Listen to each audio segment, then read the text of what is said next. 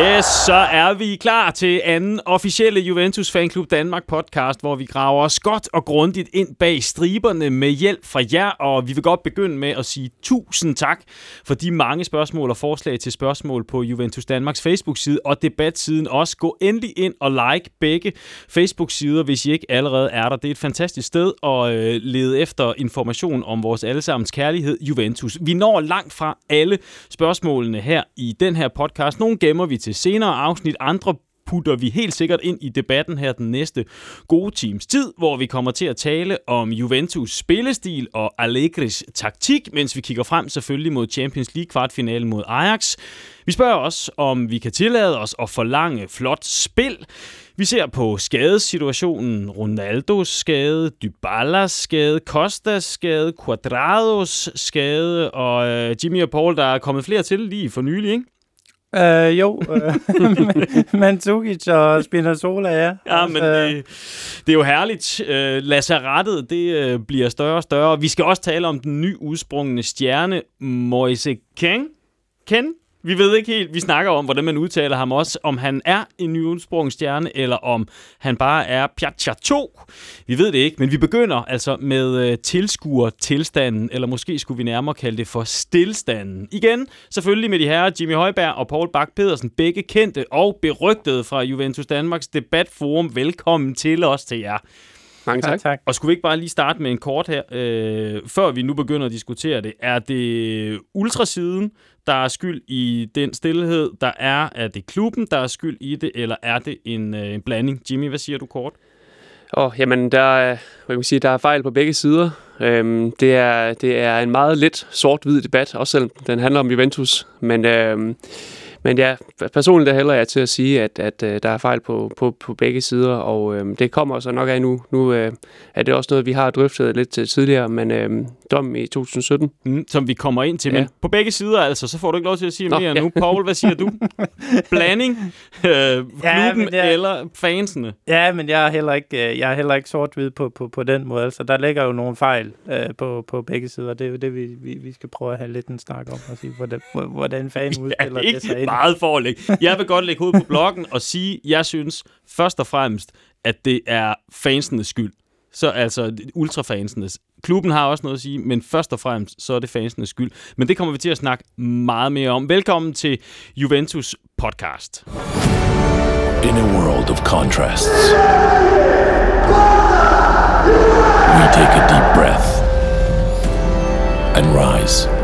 Dybala, Dybala, Dybala, Dybala, Dybala, Dybala, se la allunga ancora un po' Dybala. Aim high, while others stumble. Poi vince un contrasto, arriva Ronaldo ad aiutarlo. Sposta Take a Cristiano. shot. Cristiano, destro di Cristiano. When we see a chance. Mano, parte vuota, gol, gol, gol, gol, gol, gol. And if we fall, so be it. The next victory is never far away. Nej, aldrig langt væk er den. Og vi begynder altså med noget af en udfordring, noget af et dilemma mellem klubledelsen og Kurvasut-fansene. For i begyndelsen af Juventus Stadiums liv fra 2011, der var stemningen jo intet mindre end fantastisk mind-blowing til glæde for fans, for spillere, for klubben, for fjernsynsseere, for sponsorerne. 41.000 sæder, hvoraf de omkring 7.000 Kurvasut-sæder i endetribunen stod for det meste af larmen. Det kan vi vel godt øh, blive enige om, ikke? Det er dem, der sætter det i gang gang. Ikke? Passioneret, orkestreret, dygtigt, drevet frem af ultras organiserede grupper, der sidder på omkring en fjerdedel af de billetter af de 7.000, af hvad jeg sådan har kunnet læse mig frem til øh, i det, jeg har researchet. Og vi ved det jo godt, det er dem, der begynder sangene, det er dem, der driver dem frem, insisterende, stemningsfyldt på de gode dage, får de resten af stadion med, katalysatorerne, gnisten, der sætter lydkulissen i brand, som her. Og mine venner, tag lige øh, hørebøfferne på, så I kan høre, hvor godt det lyder, når det er.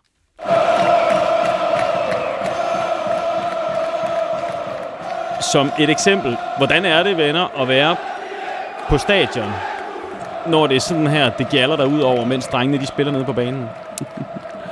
Ja. Øh, jamen, det, jamen det, det er jo fantastisk øh, på den måde, at det rører resten af stadion med. Øh, og, og det er jo sådan, det skaber liv øh, mm. hele vejen rundt det, som du selv siger, en katalysator for at, at, at skabe den stemning, den ramme, der er omkring holdet. Sådan er det jo ikke helt i dag. må vi nok erkende. Øh, jeg ved ikke helt, hvordan vi skal beskrive stemningen. Jeg har fundet et lille klip også. Øh, den er i hvert fald måske lidt mere flad. Lidt mere... Altså, man kan høre, at folk snakker. Ja. det er ikke meget liv. Hvor det er sådan lyden her, ikke? Stille, uengageret, fragmenteret. Hvorfor så det? Jo, det er det, vi skal prøve at blive lidt klogere på nu her. Det er en indviklet sag, og øh, selvom jeg nu lagde hovedet på blokken, så øh, er rigtigt og forkert. Det blander sig med moral og med holdning og med sympatiforskelle, og det kan være svært at bestemme, hvad der er op og ned. Men skulle vi ikke gå tilbage der til september 2017? Det er sådan point of no return, Jimmy. Du var inde omkring det. Agnelli får en dom. Ja, altså det, øh, det var dommen, så, som i, i sin tid øh, blev sat i værks, da, da der blev diskuteret om, om, omkring det her billetsalg til, øh, til Ultras med, at Agnelli, han øh, ja, efter sine skulle ledelsen have udstedt billetter, så vidt jeg kunne forstå, til, øh, til Ultras, som jamen, man jo så efterhånden har fundet ud af, at de blev brugt til videre salg. Og, øhm, de salg, solgte dem videre på det sorte marked, ja. og egentlig laver en fast indtjening ud af det, så det, det er simpelthen sat i system, og de tjener penge på det her, øh, Paul. Det, det, men ikke mafia-relateret. Øh, sådan, ja. det, dommen siger i hvert fald, at, øh, at Agnelli øh, ikke har en fast forbindelse til det mafia-relaterede, men pengene bliver måske brugt til noget, der er mafia-relateret, eller hvad? Jamen altså, det, det er jo i hvert fald det, der er indikationer på, at, at enkelte af de her ultrasgrupper, de har øh, relationer til mafiamiljøet, mm. øh, og simpelthen har brugt det her som, som en indtægtskilde, og det, det er så både billetter, men også merchandise og så videre, som, øh, som politiet i Torino flere gange har optravlet en kæmpe kopiindustri omkring især de her sportsbrands dernede, øh, og, og, og, og i sidste ende så er det noget, der trækker tråde til øh, det mafia-relaterede miljø, så selvom man ikke har fundet beviser på, at, at Agnelli, det tror jeg som heller ikke, at han har været bevidst om det på den måde, øh, så er der i hvert fald enkelte af de her ultrafraktioner, som ikke kan sige sig helt fri for at, at have nogle meget tætte forbindelser til, øh, til, til, til, til mafiaen, og det, det er jo et, det er jo ifølge med det, at, at det bliver en rigtig kattepine for især Agnelli. Ja, og det er jo så der, hvor man taler om den her point of no return, fordi så begynder der at ske ændringer. I første omgang, så får uh, Kovacsut en en kamps karantæne. Det er en del af dommen, så den kan man ligesom ikke pille ved. Der har Agnelli uh, bundne hænder, ikke? Men så kommer der jo til at ske nogle ting. Blandt andet så siger man slut med ekstra billetter til de organiserede grupper, som jo altså så mister en, en fast indtægt. Det er de trætte af. Det er blandt andet derfor, de også strækker nu, ikke? Det er jo. en af grundene. Jo. Mm. En del af Ultras-gruppen, som man har identificeret som problemmager, øh, og som faktisk tidligere fik gratis billetter, de må heller ikke komme ind længere har jeg også læst mig frem til, som en af konsekvenserne. De organiserede grupper må ikke længere sælge merchandise inden for eller uden for stadion. Det var den her, det er den indtægt, som du også taler mm. om der. Øh, klubben holder op med at give gratis billetter til ultragrupperne, som ellers tidligere har været ment til de ultramedlemmer, som kommer ind før kampen og sætter banner op og gør klar. Så når det tager jo altså, rigtig lang tid, øh, nogle gange flere timer at få det gjort, de her spændingsskabende ting. Det holder de også op med, og så er der en begrænsning også, så vidt jeg kan forstå på, hvad man må have med. Trummer. Øh, der er en del banner, og romerlys bliver selvfølgelig også bandlyst. Ja. Øh, men det er ligesom, det er, det er de ændringer, der sådan som udgangspunkt er på, på det, der sker sådan øh, inde på stadion. Hmm. Hvad, hvad, hvad synes I om de her ændringer? Altså er det nok? Fordi der kommer nogle flere ændringer om lidt her med prisstigninger, og dem, dem tager vi så også bagefter. Men, hmm. men, men nu tager vi lige dem her først. Altså er, er der grobund der, til man kan sige, det er fair, at man går ind og straffer hele holdet med at holde mund? Ja, det er jo et godt spørgsmål. Altså i, igen er det ikke... Øh er det jo ikke, ikke bare sort-hvidt, kan man sige. Altså det, det, der jo har været ment som i, i tidernes morgen, var jo netop, som du selv sagde, jamen goodwill fra, fra klubben i forhold til selvfølgelig at belønne nogle af de loyale fans og mm øh, give mulighed for, at, at man kan komme ind og, og lave den her ramme med, med, med forskellige baner og så videre. Ikke? Og det, der så selvfølgelig sker, jamen det er så at udnytter nogle af fraktionernes situation, ikke? og siger, jamen det, det her, det kan vi sgu egentlig lave til en industri, fordi de der godtroende turister der, de vil gerne købe alle vores banner og øh, falske t-shirts og hvad det nu ellers er. Så selvfølgelig kan vi tjene en skilling på det. og, og, og man kan sige, at vi har i uh, mange år i gruppen også henvist til Christian fra Vikings af, blandt andet, som også har faciliteret billetter til os alle sammen, og, og, og det er jo det bedste solklare eksempel på det. Uh, han har fået en håndfuld billetter, eller de har fået en håndfuld billetter af klubben, som de er gået ud og solgt til 3-4 gange prisen, uh, og så putte pengene i egen lomme, ikke? Ja. Uh, så, så, så der kan man sige, jamen... Men kan man tillade sig, kan man tillade sig som fan at være utilfreds med, at den... Altså selvfølgelig kan man være træt af, at den indtægtskilde bliver lukket, men hvis vi nu hæver sådan op og kigger sådan, mm. forsøger at kigge objektivt på det, er det, er, altså, er det så fair, Jimmy, at man, at man går ind og straffer klubben, fordi at man nu ikke har den her kæmpe fordel, man havde før? Det er, det er, det er jo lidt en prekær situation, fordi hvis man nu skal se det, som du siger, helt op fra, så er Juventus jo en, en, en klub, i hvert fald i, i min optik, også som jurist, så vil jeg mene, at vi er, øh, vi er en klub, der er blevet jaget vildt af man kan sige, det italienske forbund. Øhm, I mange forskellige henseende. Der, altså, vi, nu skal vi nok ikke komme ind på, på Calciopoli nu og her, så kan vi være her resten af aftenen. øhm, og man kan også diskutere dommen i forhold til, til Arnelli øh, i 2017, hvorvidt øh, det var på sin plads eller ej. Men der er ikke nogen tvivl om, at hvis vi skal se det fra det store perspektiv, så er det her et statement fra Juventus. I min optik, så er målet med det her, det er, at man kunne måske godt have håndteret situationen mere delikat, men jeg er ret sikker på, at det her det er et statement, som Juventus de kom ud med over for, hvad kan man sige, for nogle ting, som der måske ikke har været helt legitimt, hvor man så kan vil ud og så vise ud til verden, jamen her, prøv at høre, vi gør faktisk tingene ordentligt her. Til samfundet, til fodboldforbundet Præcis. og til, til alle andre, der ja. kunne have noget imod, og, og, og som måske i fremtiden også vil lede med lys og lygte og kiggertsigte efter Lige præcis. de små revner, som man kunne gå ind og, og få, forsøge at få Juventus til at krakelere igen, eller hvad? Jo, man skal også lige uh, bede mærke i, at, at, at Juventus, det er uh, Italiens fodbold flagskib nummer et, og det er dem, der viser vejen i, i europæiske sammenhænge også.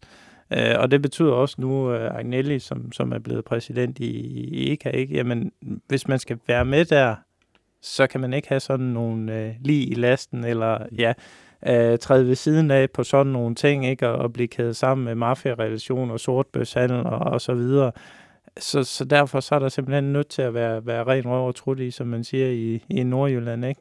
Jeg hører jer her sige, at vi, altså hvis man sådan skal, skal sige point til, til, til fangrupperingen, øh, Ultras, øh, de, i hvert fald de sådan lidt øh, shady dele af dem, eller point til, til klubben, så kan man sige, at det er en, de, de ændringer, vi har snakket om her indtil nu, det er måske en nødvendighed set fra klubbens side. Mm. Det, er vi, det er man nødt til at lave der. Så, så, så her, der har der har Agnelli sådan set retten og, og fornuften og moralen på, på sin side. Ikke? Der var ingen tvivl om det.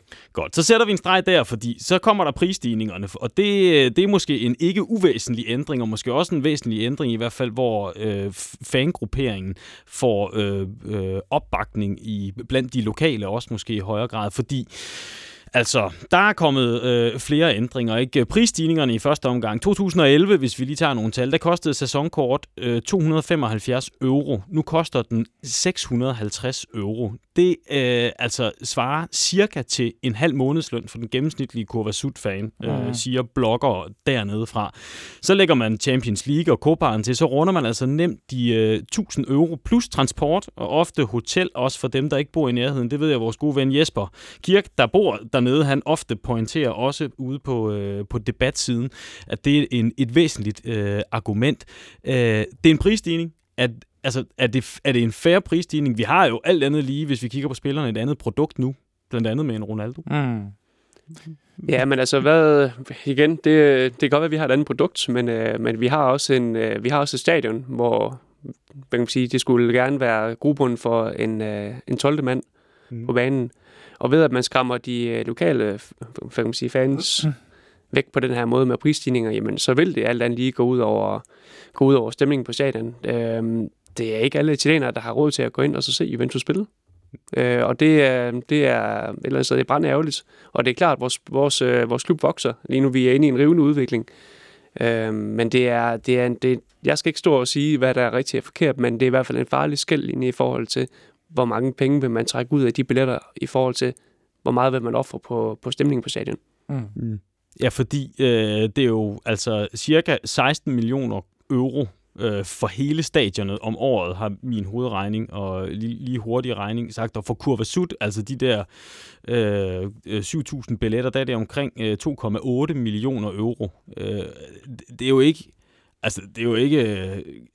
I, i det budget, der efterhånden er bygget op i Juventus, der er det jo ikke øh, en formue, Paul. Nej, det er rigtigt. Det er rigtigt, og, og som Jimmy han siger, jamen, så, er det, så er det jo en opvejning af at sige, man skal passe på ikke at, at gøre det til et, øh, et, øh, et tomt teater, hvor, hvor der ingen stemning er, men, men som jeg også har plæderet for nogle gange på forum, ikke, så er man også nødt til at kigge på, jamen det er også et større samfundsmæssigt problem i Italien, at reallønnen ikke er større, end den er, og der er høj arbejdsløshed og så videre. Det er recession sige, hele vejen Ja, præcis. Rundt. Ja. Uh, men samtidig så implementerer man et premiumprodukt, et af verdens bedste, uh, hvad skal man sige, underholdningsvenues i Torino. Hmm øh, som tiltrækker øh, fans fra, fra hele verden af, og, og langt de fleste Juve-fans bor ikke i Torino. Der er en trofast skare af, af, af dem, der skaber stemning, jo, det er rigtigt nok, og nogen kommer øh, et stykke derfra, ikke? Men, men hovedparten af de tilskuere, som brandet Juventus tiltrækker, de bor rent faktisk uden for Italien. Altså, man kunne godt være lidt kynisk og sige markedskræfter, ikke? Altså, det, det, jo, men det er jo det, der sker, ikke? Altså... Jo, men det, det er jo det, der sker, og som Jimmy er inde på, ikke? Jamen, så, så er man nødt til at prøve at tage den der opvejning af at sige, jamen, hvad skal der til, for at vi kan imødekomme begge dele. Øh, Bayern blandt andet har lavet en flad prispolitik til deres øh, trofaste afdeling, ikke? Og, det er lige som, på den anden side af alberne, ikke? Der er, ikke, der er jo ikke så langt. der, er ikke, det, der er ikke langt, nej. Og men, vi plejer faktisk også sådan økonomisk at sammenligne os en lille smule med Bayern, fordi der er ja. ikke den her mæcen, der poster øh, uendelige mængder af penge i, så, så rent forretningsmæssigt kan man måske godt sammenligne os en lille smule med Bayern. Jeg tror, jeg kan ikke huske, om det var Rummenigge eller Hønes, der, der sagde det her med, at det er ikke værd at fremmedgøre fans for penge, som kan vindes på 5 minutter i en kontraktforhandling. Nej, præcis. Øh, og det er den, altså, og det, det er måske også sat lidt på spidsen. Jo, jo, men, men det, det, det, er, er ikke desto mindre, så, så er det jo rigtigt nok i at sige, at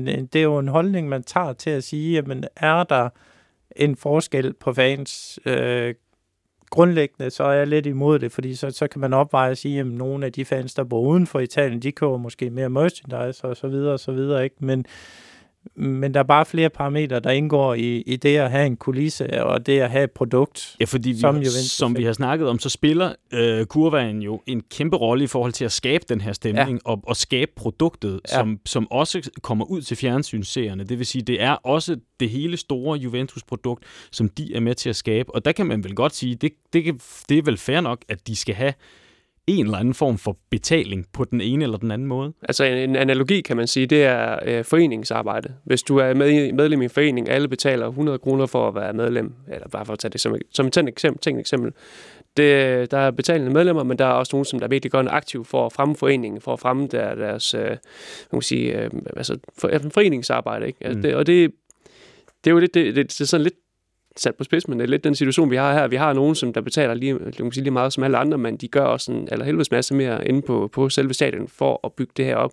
Øh, og, hvis, man, kan... hvis man gerne vil have nogen til at slæbe redskaber rundt til gymnastikopvisningen, mm. så er det nok ikke så smart at tage fuld pris for dem, fordi øh, hvorfor skulle de så gøre det, når de kan sidde ude ja. på, på, øh, på... Men det er faktisk ikke, det er jo ikke den eneste øh, begrænsning, der er kommet i det her. Det er jo ikke, det er jo ikke nok med prisstigningen øh, med klubben, øh, fordi hvis sæsonkortholderne de vil sælge deres billet til en kamp, som de ikke kan overvære, så har klubben jo bestemt nu, at man kun kan sælge til tre forskellige personer gennem hele sæsonen, og det er noget med, at de skal også være registreret. Ja, de skal have medlemskab. De skal have medlemskab ja. også, ikke? Ja. Ellers, så skal man sælge den tilbage til Juventus, og det får man så øh, den herlige pris af 15 euro for, mens klubben så kan sælge billetten videre til fuld pris efterfølgende. Ja. Altså, velkommen til forretningsverdenen, eller hvad? Altså, her kan vi vel godt forstå, at der er nogen, der bliver lidt mugten, ikke? Der er bare så man citronen. Det gør man. Ja. ja. Det, men, men der kan man sige igen, det, det som det i bund og grund handler om, det er selvfølgelig, at på den ene side, der kan klubben godt slappe lidt mere af, men det fordrer, at der er en større selvjustits mellem de her gruppefraktioner, ikke? For, ja. fordi det er jo i sidste ende, det er dem, der lukker turister ind i KS Det er jo ikke, hvad skal man sige, klubben som sådan, der går ud og sælger de billetter, fordi det er jo typisk sæsonkortholder og så videre, der har det der. Så det er dem, der sælger til turister. Det er dem, der sørger for, at, at turisterne kommer derind, hvor de ikke skal være, eller der er ingen, der vil have den. Det er der jo nogen, der vil i sidste ende. Ikke? Ja. Uh, så man kan sige, at skal der ryddes op i det her, så fordrer det, at der er nogle grupper, der stiller sig op og siger, at vi vil gerne være, være forgangsmænd for, at der bliver noget selvjustits i de her grupper, og vi følger en, en almindelig lovgivning, et regelsæt, som vi kan blive enige med klubben om. Og om, så må klubben jo så også bade til at sige, at det kan vi godt... Uh, acceptere inden for, for de der rammer, fordi lige nu, der står man ude i, i yderpolerne, ikke, og siger, øh, øh, klubben, de, de smider de her regler på for at være stensikre på, at der ikke sker noget, og omvendt så står fansene på den anden side og siger, ah, det, det er måske også lige at spænde skruen. Ja. Du er allerede gået i løsningsmode, Paul. Det er alt, det, det er alt for tidligt, fordi vi har, ja, set lidt på, vi har set lidt på, hvad klubben har gjort nu. Ja. Den ligesom har strammet øh, ja. skruerne sådan lidt, ja. nogle steder måske for meget, øh, og, og vi kan vel godt sige her i hvert fald, at der får fansene, de får noget goodwill og no, no, nogle pluspoint, fordi klubben simpelthen er, er for fedtet, hvad det her angår. Ikke? Øh, men, men man kan jo så spørge, hvad er det så, de her fans, de gør som modtræk? Altså, for det første stillhedsstrækken, ikke? Nogle gange hele kampen, andre gange bare i dele af kampen.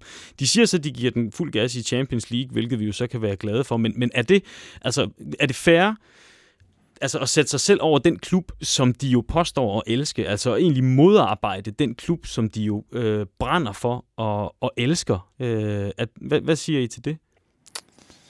Jamen, den er, igen, den er igen svær, fordi det handler, ligesom alt andet i fodbold, så handler det her også om følelser.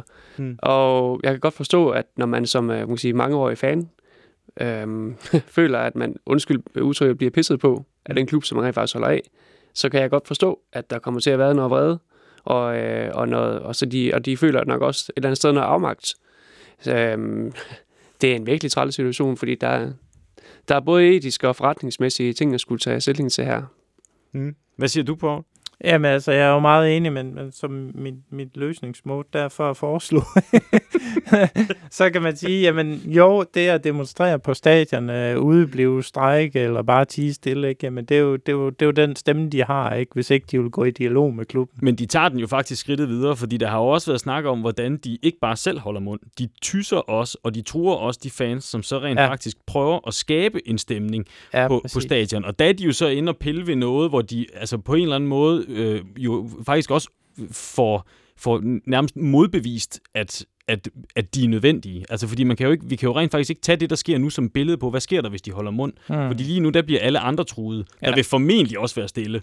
Oh. Men, men vi kan ikke være helt sikre. Det kan jo godt være, at der er andre, der vil begynde at, at skabe noget mere stemning, hvis de ikke havde mafia-lignende, ultra sure øh, bøller, der stod og tyssede af dem. Altså. Jo, men, men, men det er jo igen der, vi er ude, hvor, hvor vi snakker om selvjustits, ikke? Og sige, jamen, hvis, hvis vi vil have et synspunkt igennem, så er vi nødt til at, at prøve at opføre os ordentligt simpelthen. Og mm. sige, jamen, det skal gøres på den, på den rigtige måde, og vi er nødt til at prøve at vise øh, øh, flaget for, hvordan tingene skal gøres, ikke? Og, og det er jo der, sympatikæden den hopper af, for mit vedkommende i hvert fald. Det er jo fordi, at du har Øh, nogle fraktioner, jamen de, de er jo lige ud af vejen, de, de elsker klubben og, og, og vil være der for den, ikke? Men, men så har du altså de her autonome øh, stykker, ikke? Som, som du selv nævner her, der tyser på andre på, på stadion for at bevise deres point i ekstrem grad, ikke? Og, mm. øh, og, og egentlig modarbejder alt det, som, som, som hvad skal man sige, hvor der bliver prøvet og, og gjort en, en konstruktiv indsats, ikke? Og, og det er jo mange af de ting, som, øh, som gør, at, at også almindelige uh, occasional, eller hvad, hvad vi hedder, ikke? Jamen, vi, uh, vi, vi mister sgu uh, lidt sympati for De har jo selv været ude, Drugi, tror jeg, jeg ved ikke, om det er sådan, det udtales, øh, men det er jo nogle af de øh, ultra-ultra, kan vi godt kalde dem, øh, har jo selv været ude, øh, som man kan læse mm. på Twitter, det er også blevet videregivet på Around Turin blandt andet. Øh, de skriver, vi vil ikke bøje os. Alle steder bliver fans betragtet som en del af klubarven, øh, men os og kun os bliver betragtet som et problem. Vi vil ikke dikteres af dem, hvis fineste form for koreografi begrænser sig til at vise flag, lavet af samme materiale som skraldeposer, skriver de blandt andet. Det er alligevel en, en vis form for humor, de har der, men så snakker de også om, at de skriver også, at vi vil ikke dikteres af dem, som påfører vores billetter administrative gebyrer. Og så øffer de over, at man står fast på 36 øh, mesterskaber, men så dækker dem til, når der er fint besøg fra forbundet, og forklarer, at de kun er utilfredse med, at de favorable forhold blev fjernet, fordi de blev brugt til at selvfinansiere gruppen. Mm. Altså der siger de jo, det handler ikke om mafia og hvad vi ellers har. Det handler om at købe flag og holde auktioner og afholde udgifter til udekampe og sådan noget. Og så mener de jo også, at klubben sætter fangrupperingerne op imod hinanden. Det er sådan pointerne fra den Twitter-besked, som de har mm. været ude og, og meldt ud. Hvad skal, hvad skal man synes om, om, om sådan en, en omgang? Øhm, den, er, den er svær at tykke på, ikke? Altså, øh, jeg, jeg, jeg, altså for det, jeg tror simpelthen ikke på, at de kun har brugt pengene til at købe flag og holde auktioner og udgifter til, til udkampe. Det, det er der så meget, der tyder på, at det ikke er. Det er i hvert fald så den første streg. Mm. Det er jo i hvert fald derfor, at Agnelli han har fået en karantæne i sidste ende. Det er jo fordi, at, at uanset om, om der så er en agenda mod Juve eller, eller lignende, ikke, så har man jo kunne spore de her pengestrømme til noget kriminalitetslignende. Mm. Øh, og og det, det er man bare nødt til at acceptere. Jamen, det, det er jo sådan, beviserne er i hvert fald. Så hvad de står og siger, jamen igen, der kan sagtens være nogle fraktioner, som, som øh, gør det. Mm. Øh, Drugi kan sagtens være en af dem, men der kan også være fraktioner, som ikke gør det, gør det. og som siger, jamen de, vi, øh, de, de laver nogle lidt mere lyssky forretninger, og det, det er sådan set heller ikke i tvivl om, at, at, at der har været, selvfølgelig har der været det, og det, det er øh, igen, øh, som jeg nævnte før, ikke? Jamen, det har været en kæmpe industri, og er en kæmpe industri, især omkring øh, kopivarer i øh, Torino, og, og mange af dem bliver jo styret af de her organiserede grupper som, som væsentlige indtægtskilder, og det, det handler ikke kun om at, at finansiere egne banner og udebaneture, mm. fordi det er der simpelthen for, for, for mange penge i, mm. øh, til at, at det kan lade sig gøre, ikke?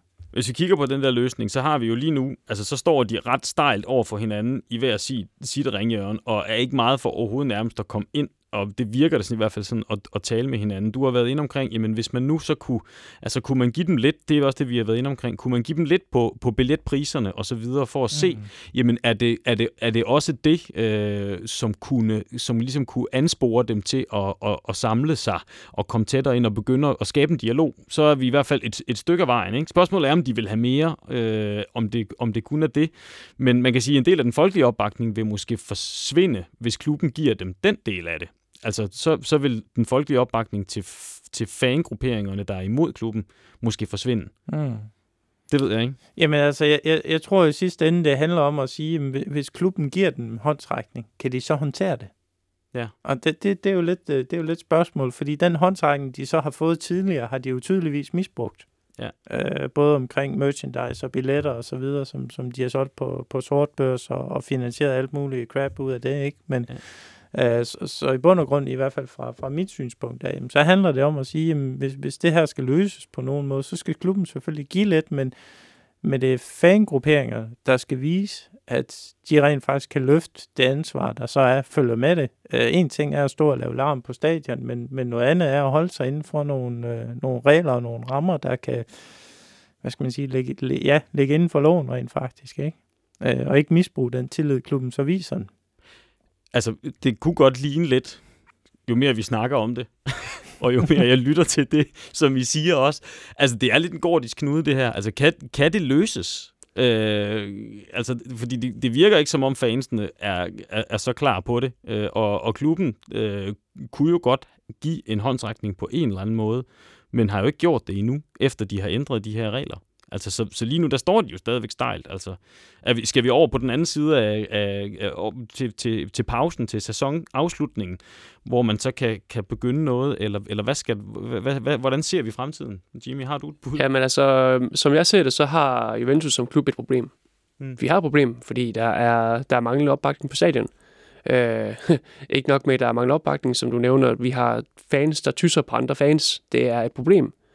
Øh, men udad til kan man sige, i, i en international sammenhæng, så, så længe de gør det i Champions League, eller ikke gør det i Champions League, så længe det er, som det plejer at være, og fuldt braller på, jamen så... Øhm, så... Det, er ikke en, det er ikke en bæredygtig situation i min optik. Man er nødt til at gå ind og få lavet en, en løsning på, på det på en eller anden måde, og det kommer ikke til at være fansene, tror jeg ikke, der kommer til at gå ud og sige, øhm, okay, vi kan godt lempe, hvis sådan sådan. Jeg er ret sikker på, at det her det er klubbens ansvar, jeg føler faktisk, det er klubbens ansvar, at de er nødt til at gå ud og prøve at gøre et eller andet for at være den voksne, mm. for at sige det sådan i, i, i, i gåsøjne. Men, øhm, men altså, nu vil vi se, hvad der sker. Jeg tror ikke, der kommer til at ske det hele store i, i den her altså, i, i sæsonen. Jeg tror, vi skal ud på den anden side, øhm, når engang mesterskabet forhåbentlig er, er, er vores igen. Øhm, så må vi se, hvad der sker. Men jeg tror virkelig, at Agnelli han er, han er nødt til at gå i tænkeboks, fordi det her det er, det er ikke en holdbar situation ikke på sigt og at det ikke er et problem, der går væk af sig selv. Vi har fået sat nogle streger. Jeg ved ikke, om vi har fundet ud af, hvem der, hvem der ender med flest øh, øh, streger for og flest imod. Vi kan i hvert fald være enige om, at der ligger noget skyld på, øh, på begge sider, og måske også enige om, tænker jeg, at klubben ligesom er som den voksne, bør være den, der giver den første håndsrækning i form af nogle lavere billetindtægter, eller i hvert fald på den pengeside gør et eller andet, øh, sådan at man kan give dem en håndsrækning, uden at de dermed kan tage hele armen og begynde at ligefrem tjene penge på det. Er det ja. der, vi er i første omgang i hvert fald, så kan man nærme sig hinanden på den måde, Paul? Jo, altså, men, men men det er jo bare utrolig svært. Nu læste du selv det her brev op fra, fra Doge. Ja. Hvis, hvis, det, hvis det er holdning, ikke, at man, man melder det ud. Så vi vil ikke, vej. Så er der lang vej. vi vil ikke, vi vil ikke, vi vil ikke, og vi vil heller ikke, og, og I skal heller ikke sige sådan, og I skal heller ikke gøre sådan, ikke? Jamen, så, så er det svært at manøvrere også, hvis, hvis ikke man har den mindste åbning Hmm. med at sige, jamen lad os nu sætte os ned og lave nogle fælles regler for, som, som vi begge to kan, kan efterleve, ikke? Dialogen, den er helt væk. Den skal startes helt Ja, på ny. det er, det er den startes godt nok, men, men det bliver ikke på den her side af, af, af sommer, det, det, det gør det ikke. Vi må se, hvordan det ender, og så håber vi, at det igen kommer til at lyde sådan her på øh, Allianz Stadium.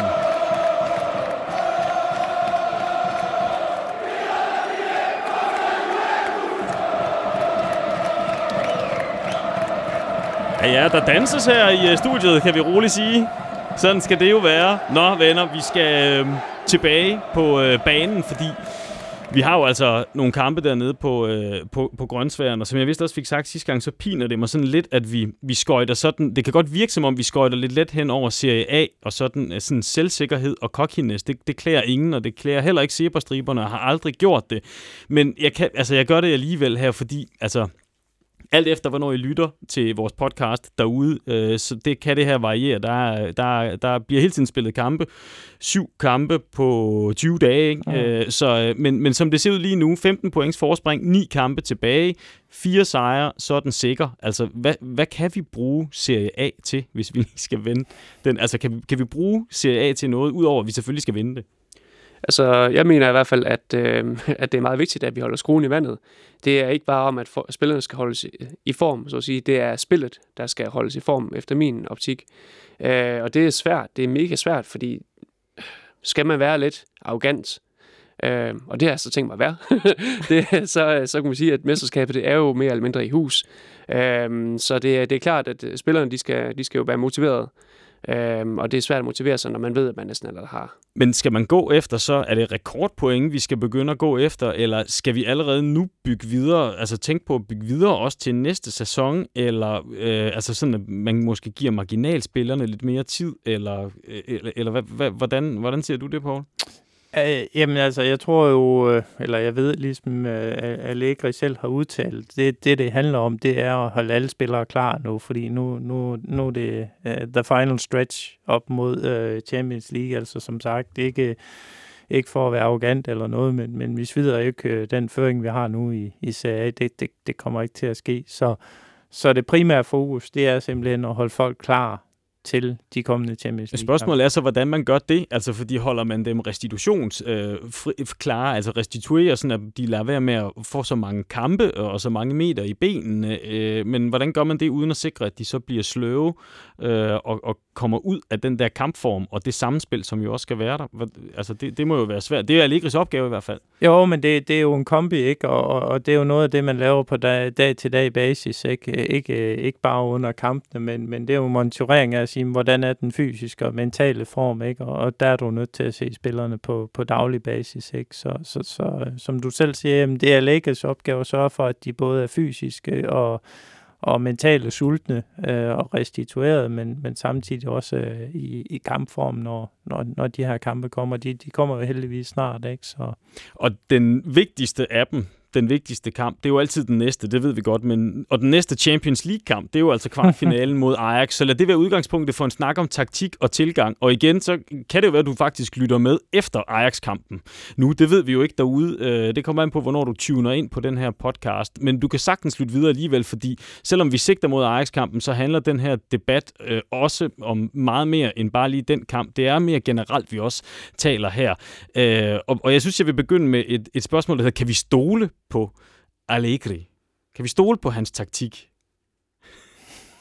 Jamen, altså man bliver jo sådan, Jamen, altså øh, her op Atletico Madrid, ikke? Altså, kan vi, altså, kan vi, så, så spiller de som en sæk nødder og står helt tilbage på banen Mm. og i den første kamp, og så går de ud og buller løs i den anden kamp og så videre. Altså, kan man, kan man stole på hans gameplan?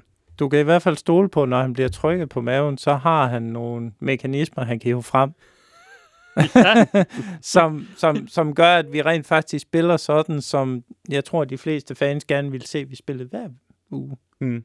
Hvor vi slipper tøjlerne, vi giver den noget ekstra gas, vi tør at satse noget mere, og, og, og, og, og den her rigide øh, tilgang til, til fodbold, den bliver lagt lidt i skuffen øh, for, for egentlig at skubbe skubbe frem på banen. Så, så, så det kan vi i hvert fald stole på. Danny Vestergaard Hansen, han skriver faktisk ude på, øh, på vores forum og kommet med det her spørgsmål.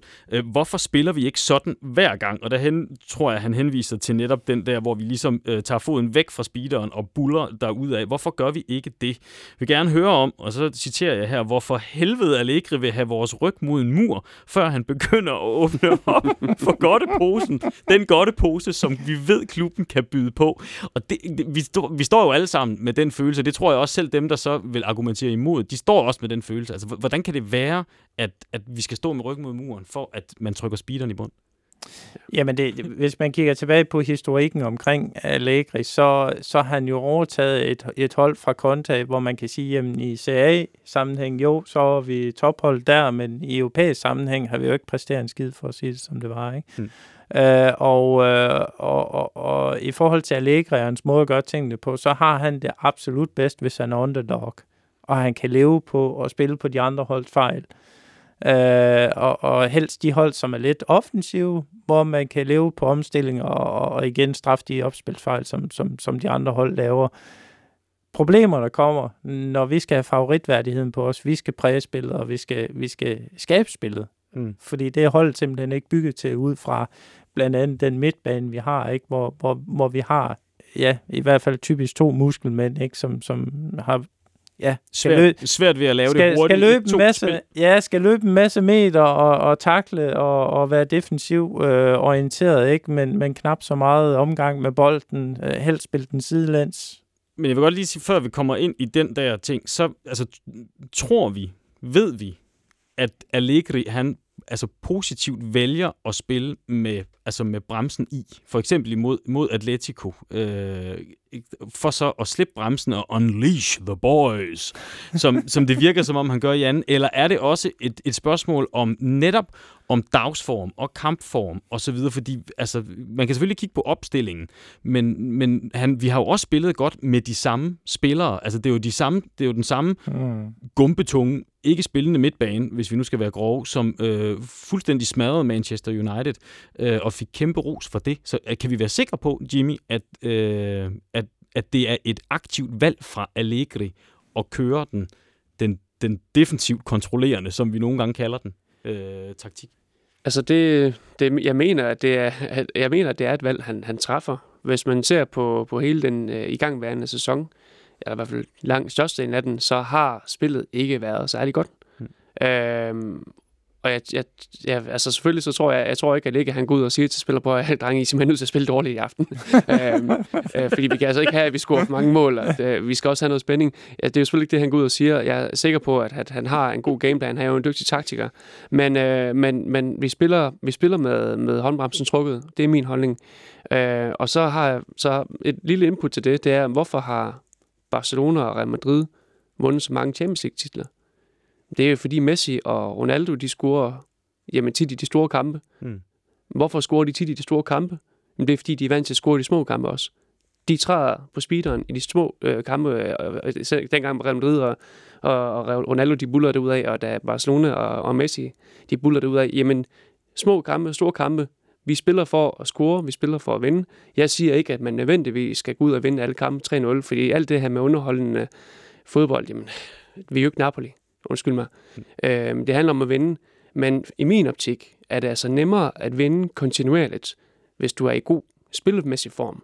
Hvis du skal ind og så spille en kamp imod, lad os sige, Atletico Madrid, for at sætte det som eksempel, vil du hellere gå ind i den kamp og have haft en god spilmæssig form op til, eller vil du have spillet som på i 10 kampe, og så skal ind og sige, nu skal vi til at lade være? Men må jeg godt lege djævelens advokat her? Fordi så kunne jeg jo sige i forhold til det der med, hvorfor vi ikke... Det handler om, at, at vi, vi skal trykke speederen i bund sådan kontinuerligt. Øh, og, og så kunne man jo så sige... Øh, vi kunne prøve at spørge Paris Saint-Germain om, hvordan det er at trykke speederen i, i bund. Øh, de pressede og pressede Manchester United for eksempel, som jo så scorede tre mål på to chancer, øh, og så var det farvel Paris Saint-Germain. Vi kan også prøve at spørge Manchester City de sidste mange år. Øh, vi kan også prøve at spørge Barcelona siden 15. Du nævner selv Barcelona. Mm-hmm. Øh, hvordan er det lige gået med deres øh, offensivt øh, pressende, fantastisk spillende hold, siden de vandt i 15? Øh, altså, det, det, er jo ikke, det er jo ikke garanti for, for succes. Måske i virkeligheden nærmest tvært imod. Mm, nu, mm. I forhold til Barcelona, hvis vi nu skal nævne dem, jamen har, der har spillere som øh, Puyol, Xavi og Iniesta, øh, der var for at nævne nogen, øh, den spanske stærke blok, som de har haft øh, i mange år. Det har været spillere, der har stået i mange, mange store kampe, mange finaler, både med Spanien og Barcelona igennem længere, man kan sige, længere tidsperiode. Spilkonceptet for Barcelona, for mig om at se, har været rigtig, rigtig godt, men de har samtidig også haft spillerne til at kunne være der i de store kampe. Et hold som City, jeg har været inde på dem tidligere, fremragende spillere, godt spilkoncept. De mangler de gode spillere, som der har stået i finalekampene, som har været der i de afgørende øjeblikke, ved hvordan det føles. Juventus, vil jeg mene, vi har i en længere periode haft nogle fantastiske spillere, som har erfaring, og som har de ekstra mentale kapaciteter, der gør, at vi kan stå distancen i de her opgør. Vi har manglet spillestilen derimod, til at komplementere til at fuldende det. Mm-hmm. Og øh, det er min holdning til det. Jeg synes ikke, man skal spille hovedløst offensiv. Det får vi ikke noget ud af. Øh, jeg er fan af en kontrolleret offensiv, men i store dele af den her sæson, der har vi ikke haft offensiven. Øh, og jeg, synes, jeg føler, at vi har spillet med håndbremsen trukket til trods for, at vi har spillerne til at kunne gøre meget mere. Og samtidig, altså, at vi spiller lidt, at vi spiller lidt mere offensivt, det tror jeg godt, vi kan, det tror jeg, holdets balance, det er til, at det kan vi godt gøre, men af en eller anden grund, så gør vi det ikke. Vi var lidt inde på Ronaldo også, altså det, at vi har fået Ronaldo, det har jo været, det har været min øh, sådan kæphest i forhold til Real Madrid og Barcelona. De kan sagtens spille så offensivt, fordi de har Messi og Ronaldo, så den øgede risiko, der er ved at spille offensivt, den bliver opvejet af, at de har to, der bare scorer mål og scorer mål og scorer mål. Nu har vi så Ronaldo. Dem, dem har vi ikke haft tidligere, fordi Iguain gjorde det jo ikke, øh, og, og Tevez gjorde det heller ikke nok. Øh, så, men nu har vi Ronaldo, så, så, så, så der er ikke så mange undskyldninger længere, i hvert fald ikke set for mig som udgangspunkt. Øh, Paul, hvad siger du til det? Jamen altså, du og jeg har jo haft diskussionen rigtig mange jeg gange. Jeg lægger mig lige fladt ned her, mens du taler, ikke også? Om, omkring øh, spillestilen, ikke? Men, men i forhold til det, som Jimmy han siger, så synes jeg jo, det er interessant, hvis man ser bort fra, at, at det er Barcelona, der har haft Messi, og Real Madrid har haft Ronaldo. Det, det er også fint nok. Men sætter man Barcelona og Real Madrid sammen og hiver de to ud, så har Spanien jo stadigvæk vundet alt. Mm. Og det har de jo, fordi de har videreført den spillestil, som de to klubber, de har offensivt spil, masser af små afleveringer, pasningsspil, søger angrebet, søger at score flere mål modstandere. Ja, det har de vundet alt på, ikke? Til, til VM her, der vandt Ronaldo jo sådan set nærmest over den blandede Real, Real Madrid jo, jo. og, øh, Men og Barcelona. Men sige, alle, alle hold rammer jo, ja. rammer jo det tidspunkt, hvor de skal udskifte en generation, ikke? Og, og det er det, Spanien er ved at gennemgå øh, nu, ikke? Men, men de har jo konceptet, men, men i forhold til Juventus, øh, hvis vi skal lægge, øh, hvad hedder det, nogle pointers ud omkring dem, så handler det jo til dels om den italienske mentalitet. Mm. Og den går ud på, øh, basalt set, jamen du skal aldrig gøre mere, end der er påkrævet. Mm. så vi gør det, der skal til. Next fighter. Mm. Uh, hvorimod uh, Real Madrid, Barcelona, som Jimmy han siger, jamen, vi, vi, vi gør mere end det, der skal til. Vi kører 120 procent hele vejen igennem, og så ser vi, hvor langt det rækker. Det næste, uh, hvis jeg lige må ja. sige det, det er jo igen, at der er en eller anden uh, galant mentalitet i Italien man ydmyger ikke sin modstander mere end højst nødvendigt. Mm. Og det vil sige, at du kan sagtens se Real Madrid, Barcelona score 5 og 6 mål. Det gør Juventus nødigt, fordi der er en eller anden gentleman-princip i at sige, vi er overlegen. Vi scorer de mål, der skal til, men vi gør heller ikke mere end det. Den har jeg aldrig. Jeg har aldrig forstået det. øh, med mindre det er sådan er lidt en, men det er sådan, jamen, og den er der, og, og de alle snakker om den også, og ja. det er sådan lidt, you scratch my back, vi lader være med at ydmyge dig, og så kan det være, at du halvhjælper os på et eller andet andet tidspunkt. Er det den? Altså, er det sådan lidt den mental? Jeg har aldrig forstået det, for det er sådan lidt, netop også, øh, som du siger, Jimmy, det der med, at vi jo kan, altså det er jo et spørgsmål om at træne sig til det, øh, og, og tvinge sig selv til at blive ved med at satse offensivt, selv når vi ikke behøver det, fordi så bliver vi bedre til det i de situationer, hvor vi rent faktisk behøver det. Det er det, der mm. også er din pointe, mm. ikke? Lige præcis. Øh, så når vi så står der, og nu skal vi fremad på banen, jamen så, så virker det ikke sådan boglamt. Så er der en plan, så har man 5, 6, 7, 8, 9, 10 forskellige muligheder, i stedet for øh, at, at, at, at rykke på.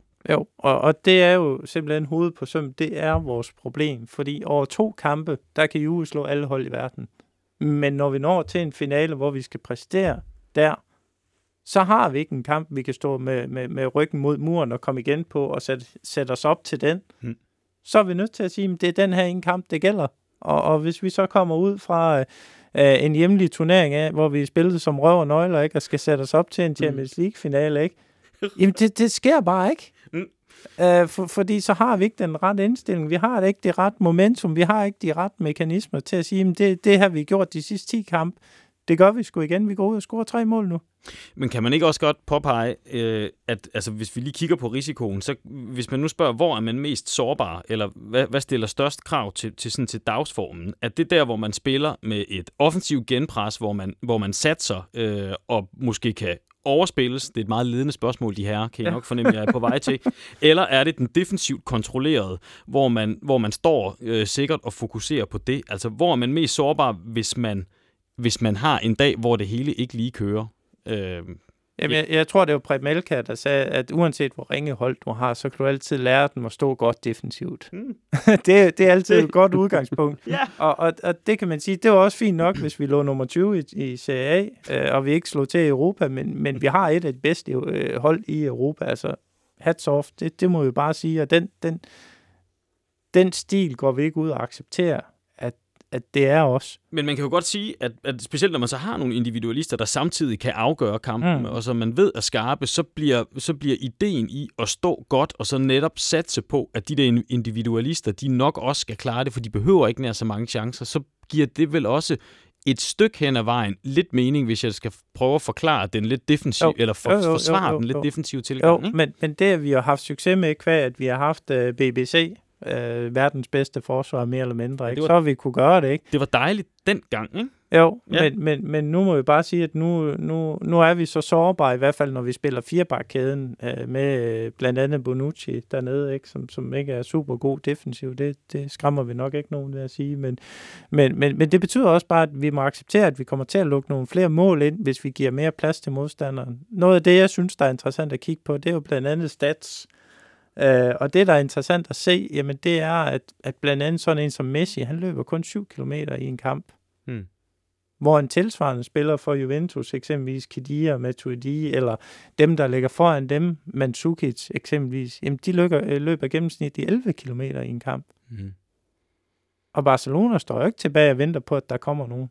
Nej de presser modstandere op på deres banehalvdel. Det er det der genpres. Det synes jeg faktisk... Og det er det vi, der genpres, Det ja. synes jeg faktisk, og, og hvis, hvis, altså det, det synes jeg i perioder, vi, vi så faktisk både imod Atletico Madrid, men også efterfølgende i Serie A forsøg. Det lykkedes meget, meget dårligt imod Empoli, men man kunne faktisk se nogle gange, specielt øh, øh, hvad hedder det, Pjanic, som lavede nogle, altså lavede nogle genpres, hvor han så sådan nærmest stoppede op, og så sådan kiggede, hvor, hvor fan bliver I af? Altså, mm, hvor, hvor man næsten ja. kunne fornemme, at det var en, de, de, de begyndt at køre det der aggressive genpres. Når modstanderne mister bolden eller er tæt på, så skal vi zoome ind med to eller tre spillere ind på, hvor det sker, og så presse på. Ja. Mere end det, vi taler om, det er sådan et totalt helbanepres, mm. hvor, vi, hvor vi bare skal presse på. Mm. Det er i de der situationer, det er det, det, der giver, og det synes jeg faktisk, der er tegn på, Øh, de er svage, men de er der indimellem, altså, øh, hvor man kan fornemme, at det er en, en, en, en del af taktikken nu.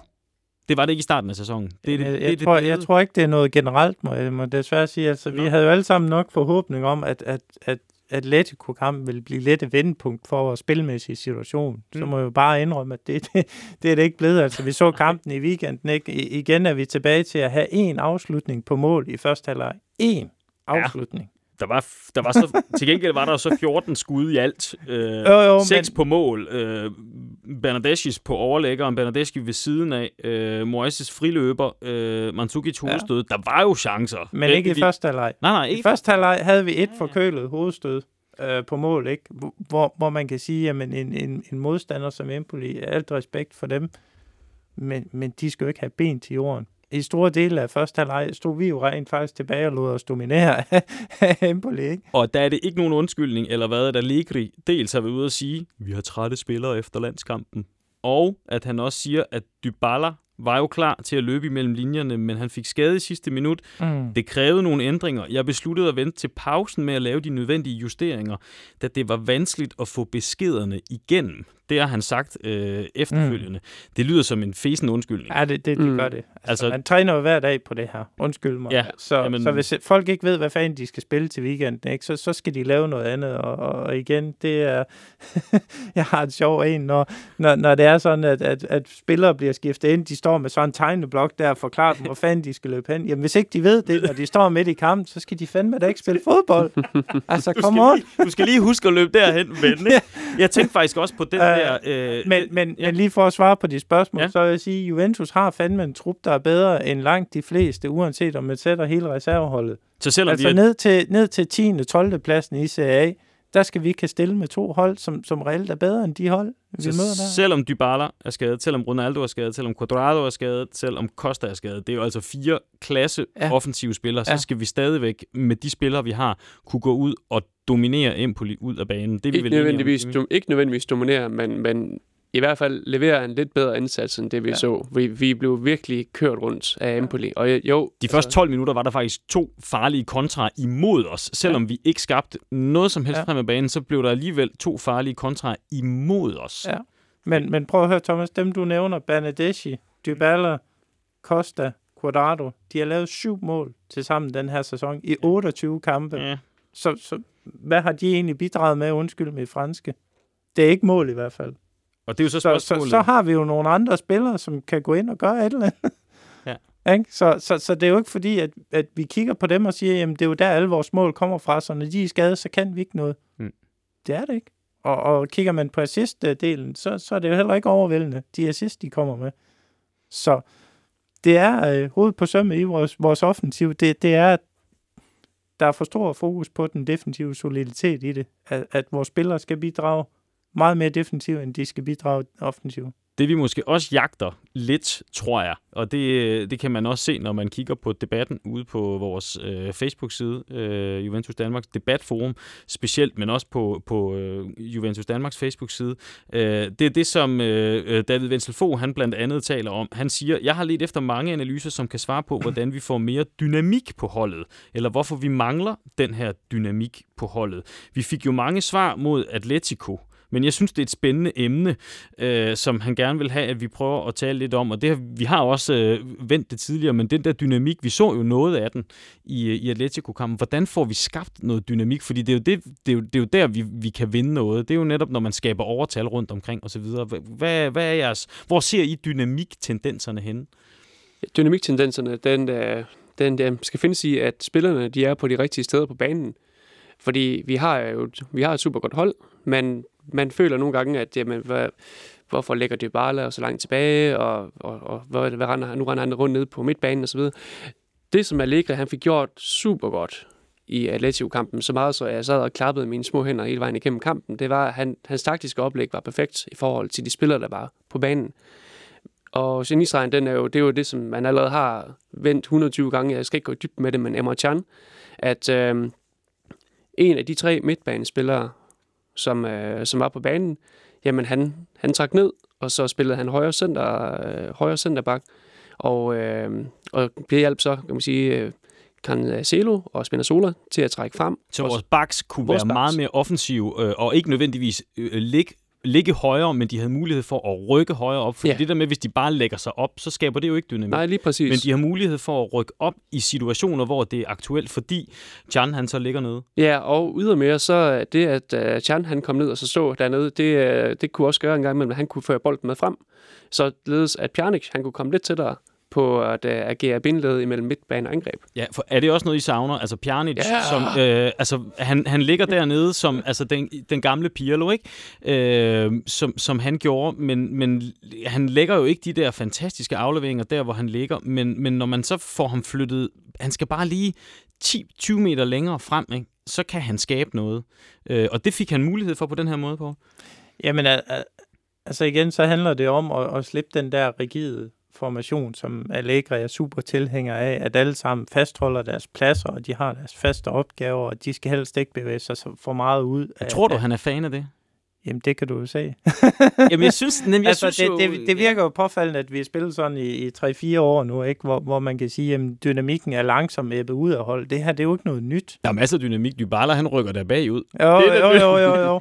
Men, men hvis, du, hvis du kigger trådene tilbage på eksempelvis Facebook-forum, ikke, så, så hæver jeg jo flad for ja, halvandet år siden allerede, hvor jeg sagde, at du kan se, der er et eller andet galt. Hmm. Det fungerer ikke på den her måde, og, og, og langsomt er det jo bare æbbet ud til at blive værre og værre og værre vi har verdens bedste spillere på holdet i år, og, og vi spiller ringere end nogensinde, undskyld mig. Men, men, men, men det er jo reelt det, vi gør, ikke?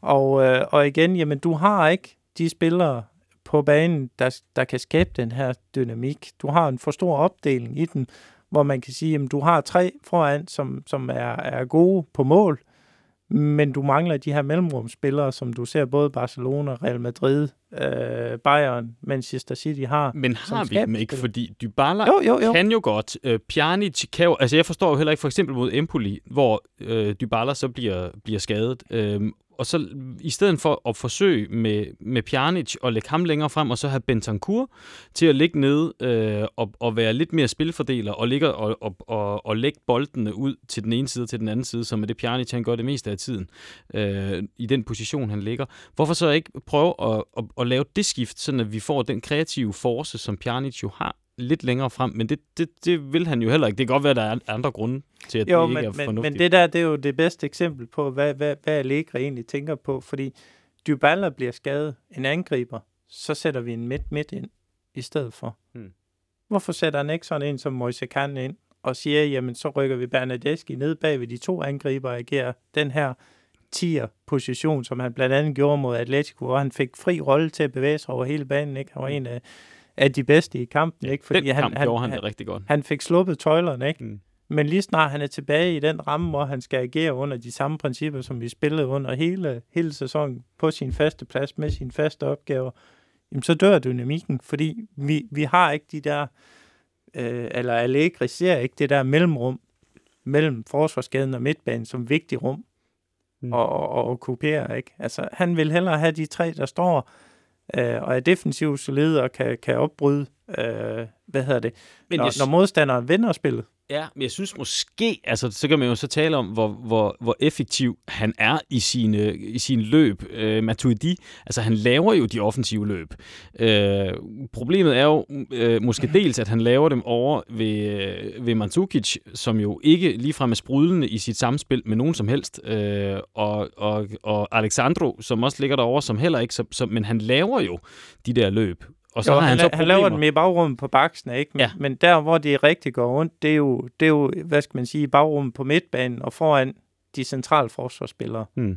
Hvor du kan få bolden, og du kan støtte de afleveringer, der skal til for at skabe en afslutning. Og der kommer han jo ikke ind, men det kunne Pjanic jo godt, hvis ellers. Det kunne han godt, hvis ja. han kunne. Og det, det, det, det kunne, øh, hvad hedder det, Bernadeschi også. Bernadeschi er eminent på sin første berøring og kan vende og, og trække fra de fleste. Han kan sætte spillere af, som vi så mod Atletico, ikke? Hmm. Men han får gud død med ikke lov til det. Hmm.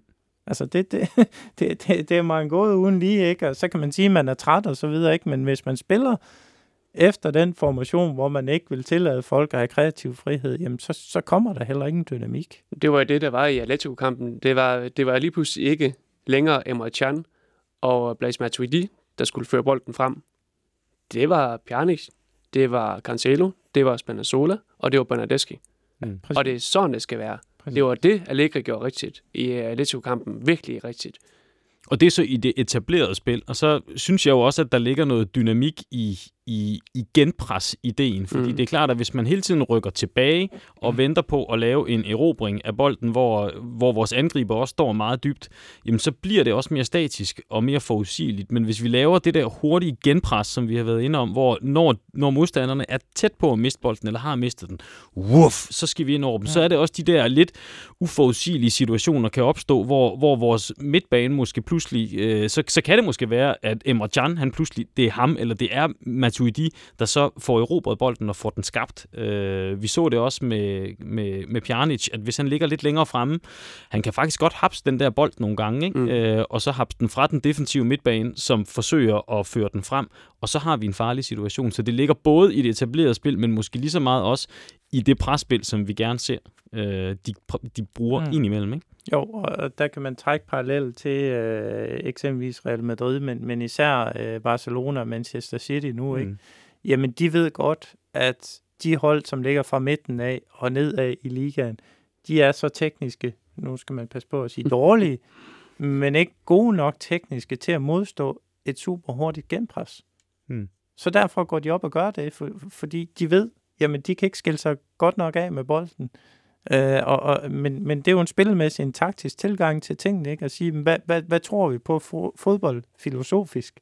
Er det, at vi skal holde spillet på modstanderens banehalvdel og, og sørge for, at alt det foregår derop, eller er vi lige så komfortable ved at stå nede i vores, vores egen zone og så udrede det derfra, og så komme op i det etablerede spil igen. Mm. Øh, og jeg tror, det var sidste, sidste podcast, vi havde, hvor, øh, hvor Saki sagde, jamen, øh, Allegri, han er fænomenal til det her med at læse modstanderens svagheder og, og, og skabe den solide defensiv, så der ikke kommer noget igennem der. Men i det etablerede offensive spil, de kreative idéer der, der, der det er hans svage side, og, og der, der er han mere tilbøjelig til at falde tilbage på, at, at det skal være de individuelle kvaliteter, der skaber et eller andet. Mm. Nu, vi har jo så også snakket om det her smukke spil, eller det gode spil, øh, eller hvad det nu er. Det er jo også en måde at kigge på det på. Altså, den defensive allegre tilgang, den bliver ikke betegnet som, som, som smuk og seværdig, øh, mens det gør øh, den offensive typisk. Øh, og da, der Jeppe Jørgensen, han, han er inde på debatforumet også, og faktisk, han debatterer faktisk med, med Danny Hansen derinde, øh, at, at, at fans øh, er meget splittet, og der er vidt forskellige synsvinkler på, hvordan damens udtryk skal være, skriver han. Øh, hvad vigtigst? Er det resultater eller flot fodbold? Hvad end folk mener, det er. Øh, det er jo sådan lidt en, en måske en, en stikpille til, til dem, der går ud og siger, at vi skal spille sådan lidt, lidt mere eller Barcelona. Nå, øh, altså, hvad, hvad tænker, hvad tænker? Altså, jeg synes ikke... Øh, jeg, jeg synes ikke, Barcelona... Øh, der, hvis vi tager den klassiske tiki-taka, øh, det kan godt være, at det var mig, men jeg synes ikke, at det er en voldsom offensiv spillestil. Mm. Jeg synes, det er en meget kontrolleret spillestil. Fordi de og hele tiden spiller den rundt imellem sig egentlig. De holder fast i bolden, minimerer, minimerer tid, tiden, som modstanderne har på bolden. Det, og det er tit og ofte, jamen så i stedet for at spille den frem, jamen, så spiller de den bare horisontalt. Mm. Det er ikke super offensivt altid, men øh, de kommer sjovt nok frem til mange chancer, netop fordi de holder så meget, fordi de har bolden mere øh, har mere, bolden mere end, end gennemsnittet. Øh, jeg mener ikke, at, at vi skal spille mere øh, flot, men jeg mener godt bare, at vi kunne spille mere effektivt. Og jeg for mig om at se, ville det være mere effektivt, hvis vi var bedre til at så, kan man sige, holde fast i bolden ved at bringe de rigtige spillere i spil. Mm. Så det er, altså jeg, jeg er sådan set ikke, jeg er lidt græskatolsk med, øh, om, om, om vi har de, de, de store underholdende, hvad det, det, det, nu tager vi lige dribler tre mand, altså det, det, det er ikke noget, der, der fylder for mig, men jeg synes bare ikke, at, at det er effektivt, at vi ikke kan slå, øh, slå fem afleveringer sammen mere end et par få gange i løbet af en kamp. Mm. Det synes jeg er ineffektivt. Og det er ikke at kalde det smukt og for lang, at de kan øh, smække fem afleveringer sammen i træk og rent faktisk skabe nogle, nogle, nogle angreb. Nej, men altså, det, det, det er jo... Det, det er jo sådan en relativ størrelse. Hvad fanden er flot fodbold? Ja, men det er skidesvært. Det er også derfor, det er så øh, interessant at tale om jo. Men, men man kan bare sige, at der er langt fra det ene yderpunkt, hvor man siger tiki-taka Barcelona-fodbold, og så til det, mm. vi præsterer i ligaen lige pt. Nu nævnte vi det før, en afslutning inden for rammen i første halvleg, ikke? Ja, det var ikke kønt. Hvor, øh, hvor vi i store dele af kampen rent faktisk øh, bliver presset rigtig meget af Empoli, og det er jo ikke det eneste hold. Vi har set det flere gange øh, hvor, hvor vi har valgt den der defensive tilgang til de har, tingene. Ikke? De har faktisk bolden mere end os, tror jeg, boldbesiddelsesmæssigt. ja, præcis. Mm. præcis ikke? Mm. Øh, og, og der handler det sgu ikke om at, at, at spille flot. Jeg tror, at, at de fleste fans, de sidder med en følelse af, at vi simpelthen holder os for meget tilbage i forhold til de spillere, vi har. Mm. Vi, vi får ikke det maksimale ud af de spillere, vi har. Det, det vil jeg gerne lægge hånden på hjertet på, at det, det gør vi ikke. Fordi når du kan se, øh, du nævnte selv Manchester United-kampen, nu tager vi uh, Atletico returkampen igen. Vi kan tage kampen mod Valencia, hvor vi spiller 10 mod 11 i store dele af kampen, men, men vi udmanøvrerer dem fuldstændig, fordi vi tør have bolden, vi tager rollen, og vi dikterer spillet og så videre. Så det er jo ikke, fordi vi ikke kan. Mm. Så er der en anden tilgang i det, og, og nu nævnte jeg for sjov sidste gang, at vi så Ronaldo, der render ud på sidelinjen og råber folk frem, og Allega, han siger, kan du så komme tilbage, Ronaldo? Hvad fanden? Ja. Du skal sgu da ikke derop, vi skal da stå hernede og forsvare, ikke? Mm. Jamen, der er en mentalitetstilgang i det, og sige, jamen, det kan godt være, at vi stiller med tre eller fire angriber hver kamp, men de får ikke lov til at spille angriber. Så pointen er her vel, at, at, at hvor man før nogle gange, så, så, så snakker man om, at, at, at man kan spille resultatorienteret, mm. og det er sådan meget, når man, er, man parkerer lidt bussen og kører den sikre, så er man sådan meget resultatorienteret. Men pointen er vel i virkeligheden, at med de spillere, vi har nu, så vil det være mere resultatorienteret, at vi spillede mere offensivt og med et større pres, end det vi gør. Jamen klart, altså, altså vi kan jo se øh, forskellen på vores hold og de andre hold i Serie A, den bliver jo større år for år, men, men vi spiller ringere i år, end vi nogensinde har gjort, mig bekendt. Og alligevel. og alligevel vinder vi. Ja jo, jo, vinder, men, vinder, men, vinder, men, men det er egentlig mere for at sige, at det at spille flot øh, og så vinde kamp, det er jo ikke to modsætninger. Mm. Og, og, man behøver, som Jimmy han siger, man, man behøver heller ikke at spille tiki-taka og hælafleveringer og drible mellem tre mand, men men man er bare nødt til at sætte et bundniveau, som man som minimum kan forvente af spillere, der tjener 8-9 millioner euro om, om året, ikke? Og, og en af dem blev kåret til verdens bedste fem gange i træk. Og, jamen, vi har på mange pladser, så har vi faktisk nogle af de bedste spillere i Europa, ikke? Men, men vi kan kunne død med ikke slå fem eller ti afleveringer sammen, så, så er der et eller andet galt. Så er langt op til flot. Så er det bare basal fodbold, vi snakker, ikke? så, så, så, så for mig så udgør det ene ikke øh, det ene frem for det andet. Mm. Altså, vi skal finde en gylden mellemvej, hvor vi har kontrollen, vi tør tage den, og vi, vi, vi rent faktisk gør, øh, tør at gå på banen og sige, at vi skulle Juventus. Vi skal sgu da ikke dominere Empoli derhjemme. Mm. Vi skal op og skabe nogle chancer. Vi skal lukke kampen i første halvleg. Og det kan vi vel i højere grad også gøre i dag med den trup, vi har nu. Øh, vi var også inde på det i sidste podcast, med de offensive øh, indkøb, vi har lavet i løbet af de sidste to-tre sæsoner, i forhold til den, altså det kontehold, hvor man måske ikke i helt samme grad kunne forlange det, i hvert fald ikke i de, det tidlige kontehold. Ja. Øh, hvor nu, det, det, vi skal jo, altså vi skal jo kunne spille øh, flot, fod, altså offensivt fodbold, ja. hvor vi får chancer og spiller os frem til chancer øh, gang på gang. Ikke? Jo. Men, men, men vi mangler simpelthen det der drive det der vilje, vildskab, som Conte han kunne, han kunne indgyde. Ikke? Og nogen sagde jo for sjov, at han kom med baseballbat i halvlejen, hvis ikke de havde den rette indstilling. Ikke? At, at, det mangler vi simpelthen. Altså, du kunne se det hen over, over det sidste års tid, ikke? At, at, at flere og flere spillere, ikke? Jamen, sådan en som Alexander, han går lige om, han hellere vil være i børnehave eller eller andet. Jamen, ikke? Og jeg synes faktisk, og nu, nu snakker vi også, på den her måde kommer vi også til at snakke lidt om, hvem vi så skal satse på i kampen mod Ajax måske. Altså, mm. jeg, jeg kan ikke lade være med at, at, at, at kigge også på Mandzukic. Uh, jeg synes altså, at han, udover at han jo så lagde op til, til, til det fine mål med hovedstødet, uh, han, han erobrer ikke voldsomt mange bolde længere. Han virker opgivende i sin ja. attitude.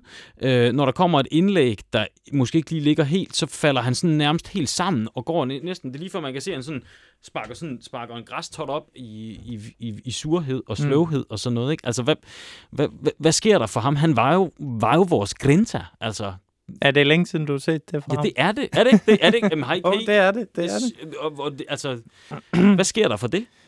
Jamen, det er et godt spørgsmål. Øh, altså, det jeg hæfter mig meget ved, nu er jeg inde og se uh, statistikken inden, inden podcasten her, det er, at det er over 100 dage siden, han scorede mål. Ja, han mangler virkelig et mål. Som, som spidsangriber. Den går. Over 100 dage siden på det bedste hold i Serie A, et af de bedste hold i Europa, ikke? Hmm. Hmm.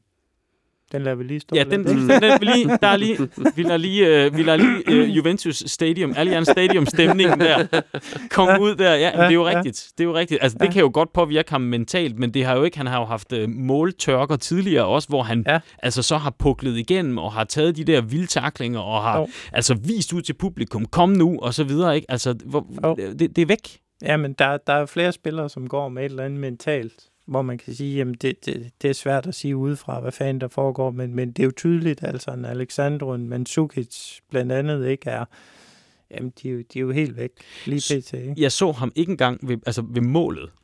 Uh, han lægger op til målet mm. efter, altså ved jublen. Der, jeg, jeg ser ham ikke i klyngen. Nej.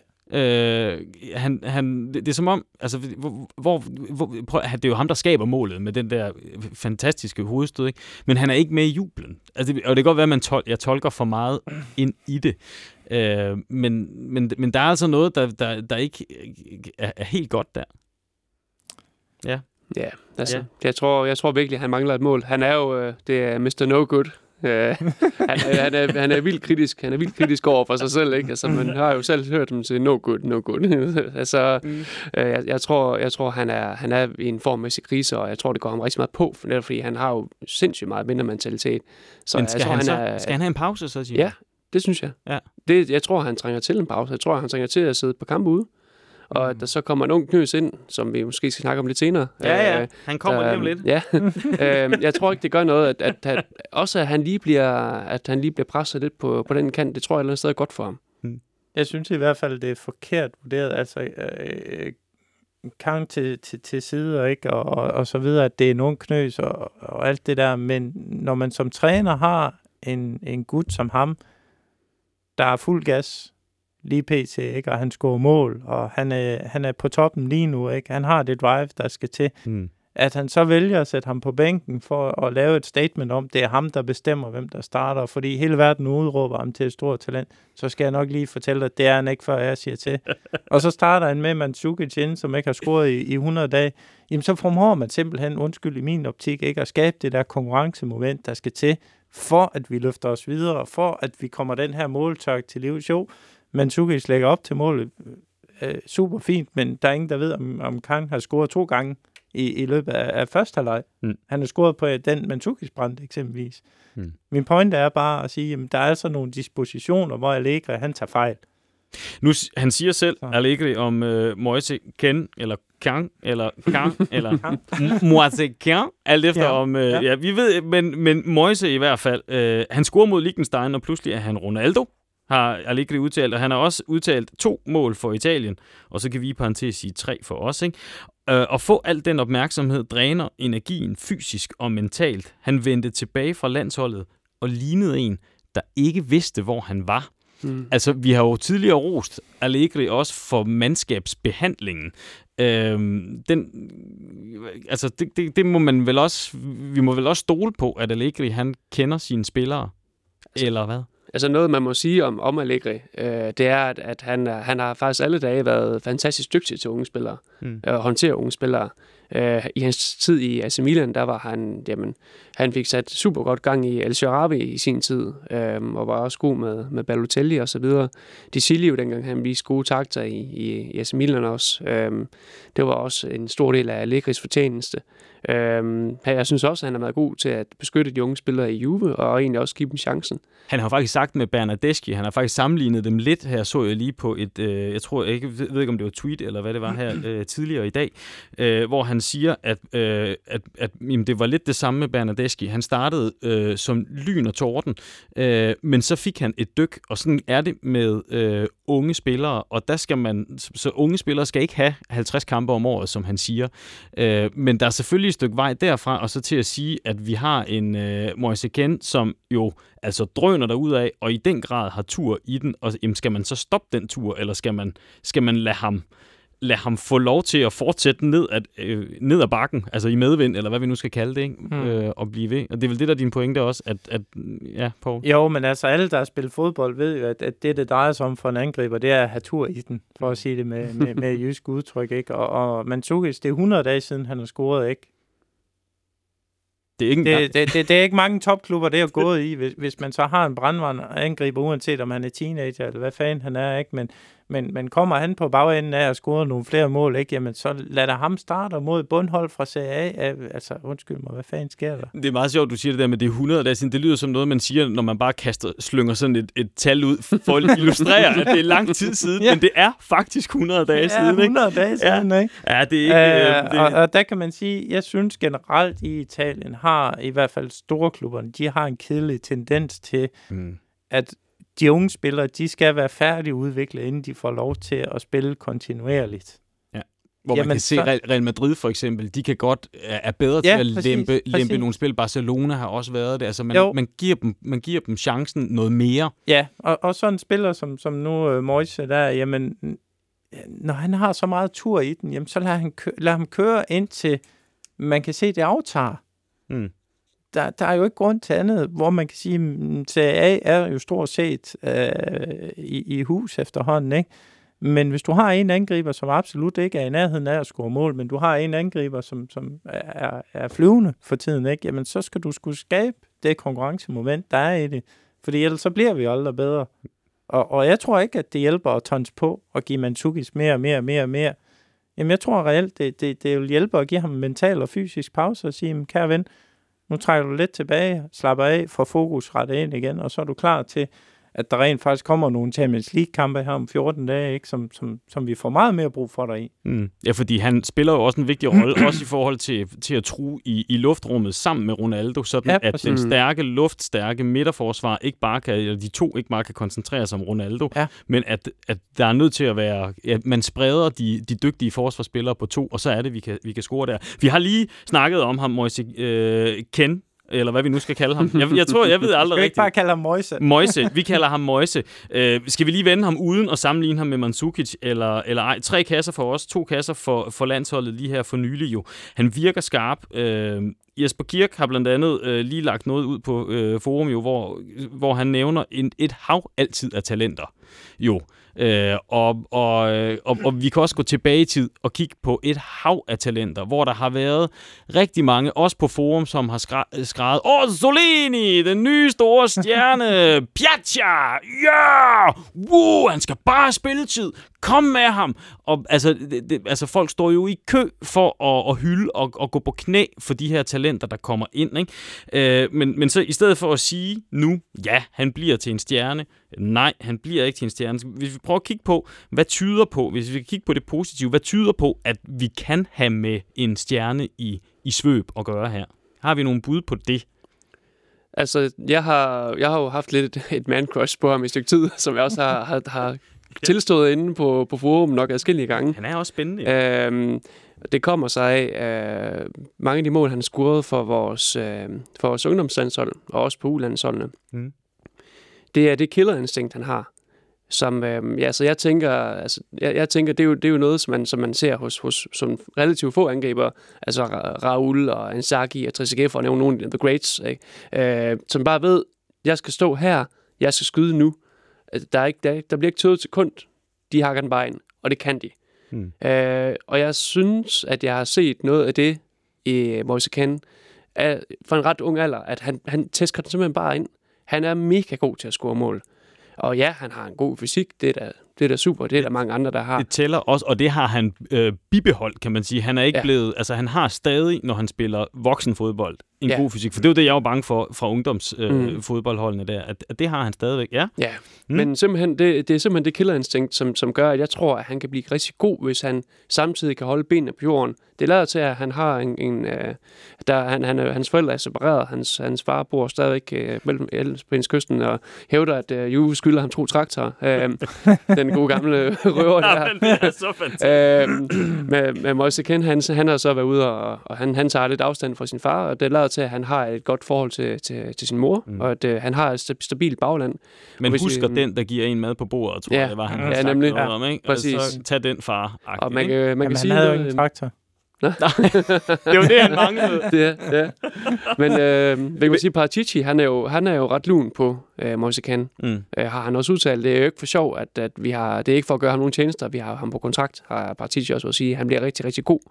Og jeg tror, noget af det, som Paratici muligvis ser i ham, det er, jamen, der er det talentmæssige aspekt. Det er jo, altså, det er jo tydeligt for enhver. Han er kæmpe talent.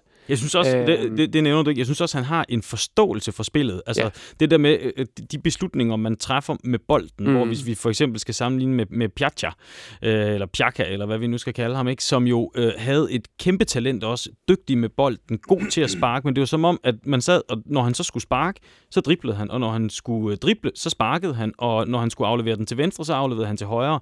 Han valgte sjældent det rigtige. Han gjorde det lige et par kampe, hvor det også betød noget. Øh, men, men, men det virker som om, synes jeg, at Moise, han har den der, altså, han vælger mere det rigtige, øh, og også mere i år, end de par indhop, han, han tidligere har lavet, synes jeg.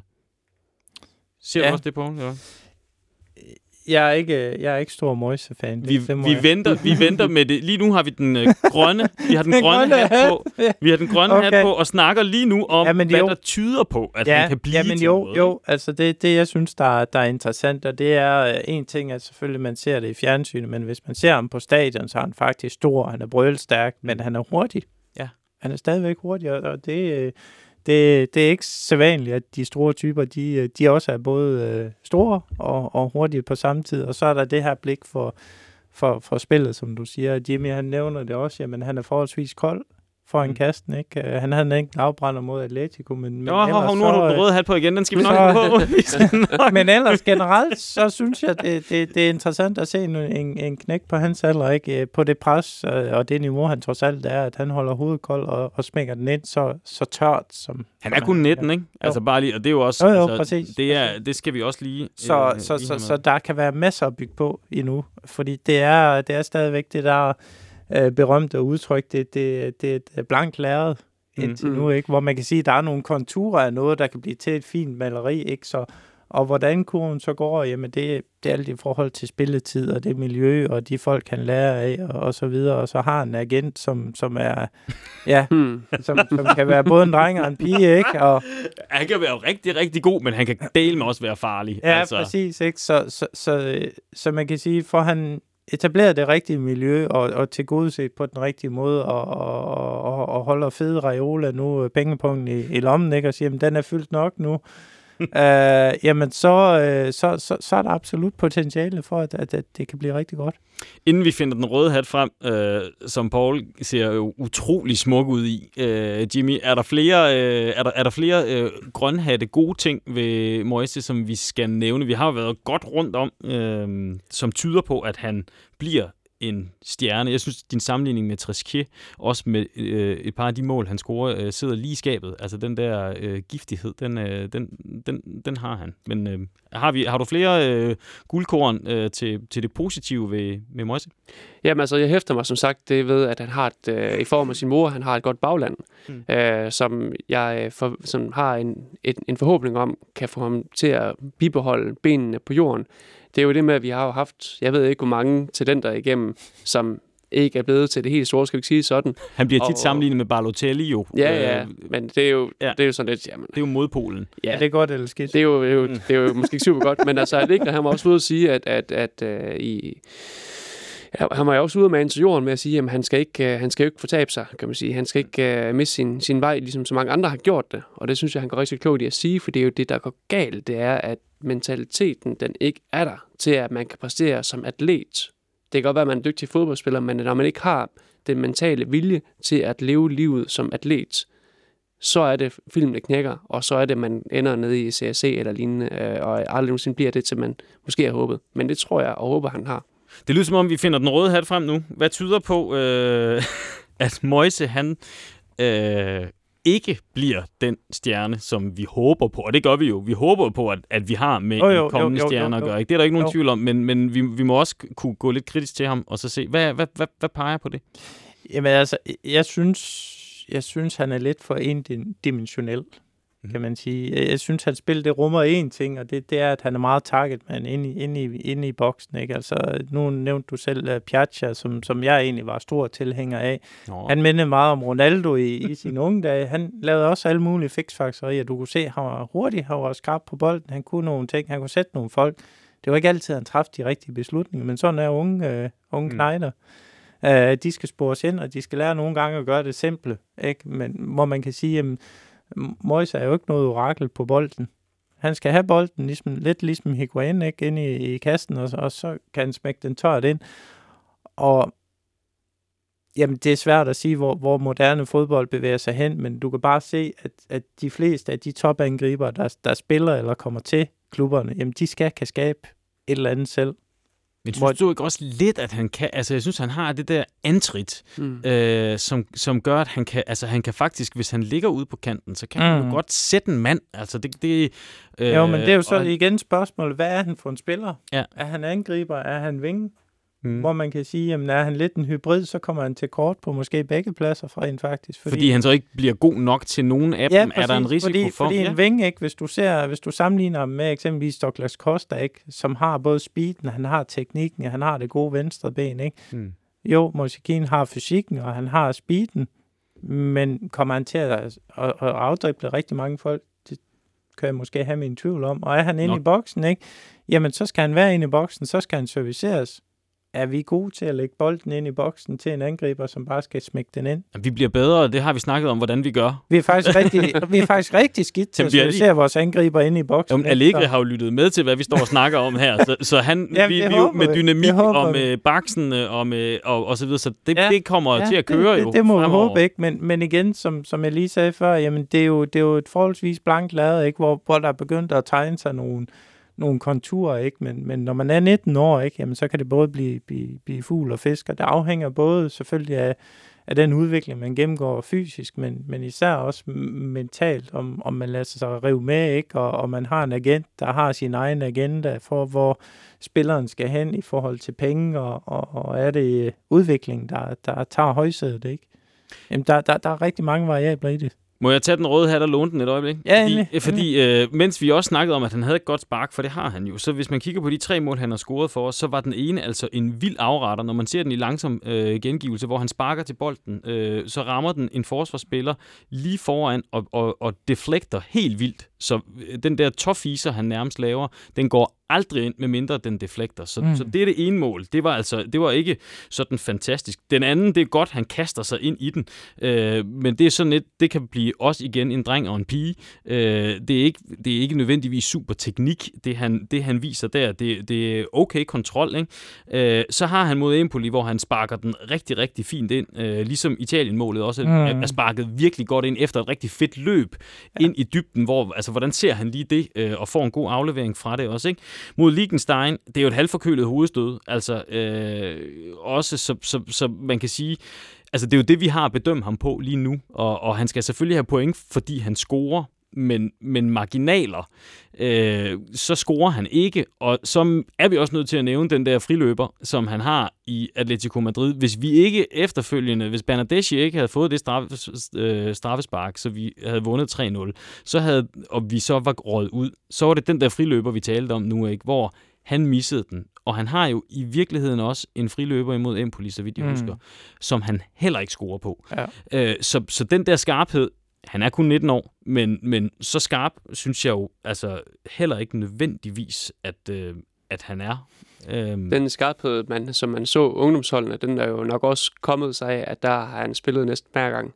Mm. Mm. Han har ikke spillet super meget i år. Mm. Men Og- man kan se for et år siden, han spillede for øh, Verona, ikke? Jamen, mm. Mm. score tre eller fire mål, det, det er jo heller ikke imponerende. Og, og det er jo ikke Det- sådan, at hvis du kiggede på Veronas kamp, nu har jeg tilfældigvis set et par stykker af dem, men det er jo ikke sådan, du har, du har kunne kigge ned på holdet og sige, han er en standout-spiller, ham der. Han, han, han kan sgu noget, han kan løfte holdet, han kan noget specielt, han kan gøre noget på egen hånd. Mm. Det kan han ikke. Vi så jo altså det der med at komme til en, en mindre klub, Giovinco, ja. Da han var ude, jamen, Ja. der excellerede han jo faktisk og spillede rigtig godt Jo, øh, og fik scoret mål og så Præcis. videre. Ikke? Han, han klarede den så desværre aldrig rigtigt i, i Juve heller, men det er jo måske en meget god pejling også, som kunne tyde på, at det ikke bare lige er en stjerne i svøb, som rigtig mange skriger ud til. Vi håber det stadig, men, øh, men den, den, blæser i, den blæser lidt i Den- vinden. den- Jimmy, du er ikke meget den, er, den, den er lidt i vinden, ikke? Men man kan sige, at jeg mangler at se noget mere kvalificeret fra ham. Altså, det, det kan sagtens være, at det kommer med spilletiden, men som du selv er inde på, ikke? Jamen, så er det jo nogle mere eller mindre tilfældige mål. Alle mål tæller lige godt. Det skal jeg skynde mig at sige, ikke? Mm. Men, men jeg vil gerne se ham producere et eller andet selv, hvor, hvor det ikke bare er et eller andet tilfældigt tab ind mål, han laver. Men så er det også følelser. Altså, og, og det er jo også den der, hvad, er det for en fornemmelse, vi står med? Der, der, der, de er jo forskellige. Jeg har jo aldrig, jeg har jo godt kunnet se øh, Piaggias øh, øh, potentiale og så videre, mm. men, men med ham, der har min fornemmelse bare hele tiden været, det bliver ikke til noget. Det, har jeg også, det skrev jeg også rigtig mange gange. Mm. ude, øh, med stor respekt for spilleren, fordi at jeg synes stadigvæk, at han havde så meget potentiale. Måske har han det stadig, øh, måske har han det ikke i så høj grad. Men her, der vil jeg også sige, altså der, er- der er, hvis, hvis vi ligesom har øh, Jimmy er grøn, og øh, Paul, du er rød, så, vil jeg, så jeg, jeg, læner, jeg, jeg er også mere over på, øh, ja. På Jimmys her. Jeg, jeg synes, der, der, er, altså, der er noget, der, hvis man sådan dufter efter med næsen, altså der er sådan et eller andet, den der følelse om det her, det, det kunne godt blive. Men Vel, jeg tror, det er følelserne, der snakker. velvidende, velvidende. Ja, fordi fornuften siger jo, det bliver ikke til noget, fordi øh, det siger statistikken også, Ja, og så kan vi jo, så kan vi jo øh, sende en venlig tanke til Jesper Kirk, øh, og så kan man gå ind der og læse om alle de store talenter, som igennem historien jo ikke er blevet til noget. Det, det er faktisk Mm. underholdende og, ja, og rigtig ja. et godt researcharbejde at lave der. Øh, men men så, så statistikken siger jo, han bliver ikke til noget, men det kan jo godt være, at han bliver til noget. Det må jo komme før eller siden. Det, det, det, det må vi håbe på en måde. Men vi har jo det der Ajax-kamp. Øh, vi har jo været inde omkring alt det, vi har snakket om med dynamik, og hvordan øh, Allegri han skal udnytte de der mellemrum og så videre. Skal vi, skal vi vende mere? Tiden den løber også. Vi har snart snakket i en hel, øh, en hel fodboldkamp. Vi nærmer os halvanden time. ja, det passer. Ja, ja, ja. Det, sådan er det jo. Ja, ja, ja. Øhm, men lad os lige tage den med, så, ja, skal vi ikke så, det? så kan vi tage den på faldrebet. Ajax er altså en anden størrelse end, end Atletico Madrid, kan vi godt sige. En lidt mindre størrelse på en eller anden måde, men de gjorde jo det umulige imod Real Madrid. Det er teknisk dygtige spillere, de spiller fantastisk godt sammen. Meget apropos det, vi har snakket om med Juventus. De, altså, det er jo glidende fodboldspil, ja. Øh, som man jo faktisk kan sidde og nyde som øh, objektiv øh, tilskuer. Ikke? Har de kvaliteten? Har, altså, kan de, og kan de gøre det igen? Hvad tænker I?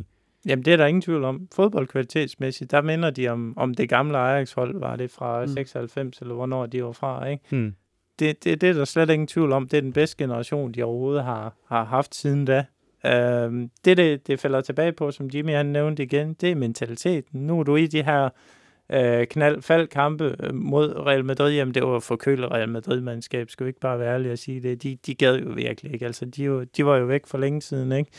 Uh, men vi mangler lidt at kigge uh, og se, hvad sker der, når de virkelig bliver tonset i bund? Hvad sker der, når de får ryggen mod muren, når de render i Kilini, og hvem fanden det ellers er, Mandzukic, ikke også? At de uh, begynder at kyse dem, ligesom uh, voksne drenge, de gør, ikke? Uh, over for de små, ikke? Når, når, når jun eller yndlingsspillere, de kommer op i senior første gang til træning, ikke? Så bliver de smækket midt over, ikke? Så, så lad os nu se, hvad der sker, når, når, når, når de får den der voksne modgang fra, øh, fra et kynisk Juventus-hold, så, så får vi rigtig at se, hvad, hvad de har lavet af sådan rent mentalitetsmæssigt. Mm. Ja, fordi teknisk der er det virkelig, det er et spændende hold. Altså, jeg er helt vild med, med deres, deres 30-årige angriber, Tadic, der bare, han bomber fuldstændig uimponeret. Virkelig gode angriber. Og øh, så har de det her rigtig gode øh, match øh, af en god, altså en god blanding af unge spillere og erfarne spillere, Øhm, Lasse Sjøne, en dansk fodboldspiller, hvis vi nu skal tage, tage de, de uh, røde-hvide briller på. Han er i min optik en, en virkelig god midtbanespiller. Han ligger jo næsten som Pjanic altså, øh, gør, ja, og ligger ja, og, ja. og fordeler, og gør det, altså, gør det jo virkelig, virkelig godt øh, mm. i, i, den opbyggende, øh, i de opbyggende spilsekvenser. Ja. Ikke? Mm. Så hurtig, hurtig kantspiller og virkelig god teknik. Uh, Nettes, han er også han er fantastisk. Og så, uh, hvis de nu, så har de jo lidt en sjov joker i, i Dolberg. Jeg tror, han har vist scoret, jeg tror, han har scoret 14 mål i alle turneringer i år. Mm. Det er altså også okay.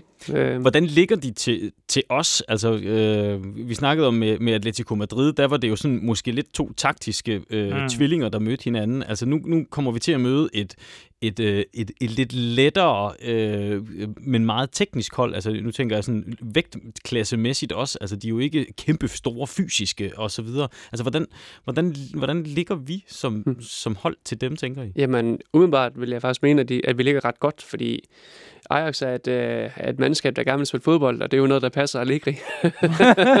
du tænker, vi kan lave ja. vi kan lave alt det, vi siger, vi ikke skal gøre. Ja, ja. Øhm, det er, det er lidt det, jeg frygter, at vi måske kommer til at gøre i for stor en grad. Oh, nej. Fordi jeg ved godt, at vi er helt klart favoritter i den her kamp, men de har altså spillerne, der kan straffe os. Øh, deres unge, deres unge kantspillere især, de er nogen, der også gerne vil vise frem, fordi det er ikke nogen hemmelighed, at mange af de spillere, der er i Ajax på nuværende tidspunkt, de er ikke efter sommer. Det har Lasse Sjøne også selv været ude og udtale, at jamen, det er nu, vi skal vinde noget. Det er nu, vi virkelig skal ud og vise noget. Fordi det hold, der de har nu, det er væk lige om lidt. Mm. Og det er, det er derfor, jeg tror og frygter lidt, at mange af de her Ajax-spillere, de kommer ud og er totalt carefree og tænker, nu skal vi med bare. Og uh, går, jeg, jeg frygter lidt, at de går meget uimponeret til opgaven. Øh, og det kan godt gå hen og blive lidt farligt for os. Mm. Vel også fordi, at vores forsvar jo heller ikke står sådan helt lige så sikkert, som, mm. som det plejer at gøre. Og jo igen kommer man også til at sidde og bide negl ved dødboldene oppe i nærheden af vores felt.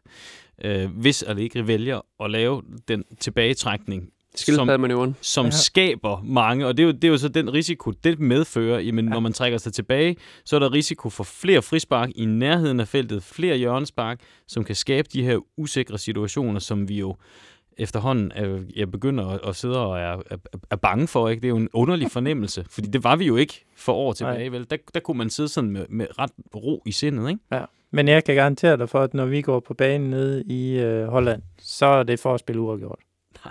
Det tror, Og det gør vi. tror du det? Det er jeg fuldstændig stensikker på. 80% af kampen kommer vi til at stå på egen banehalvdel. Det er mentalitet, John.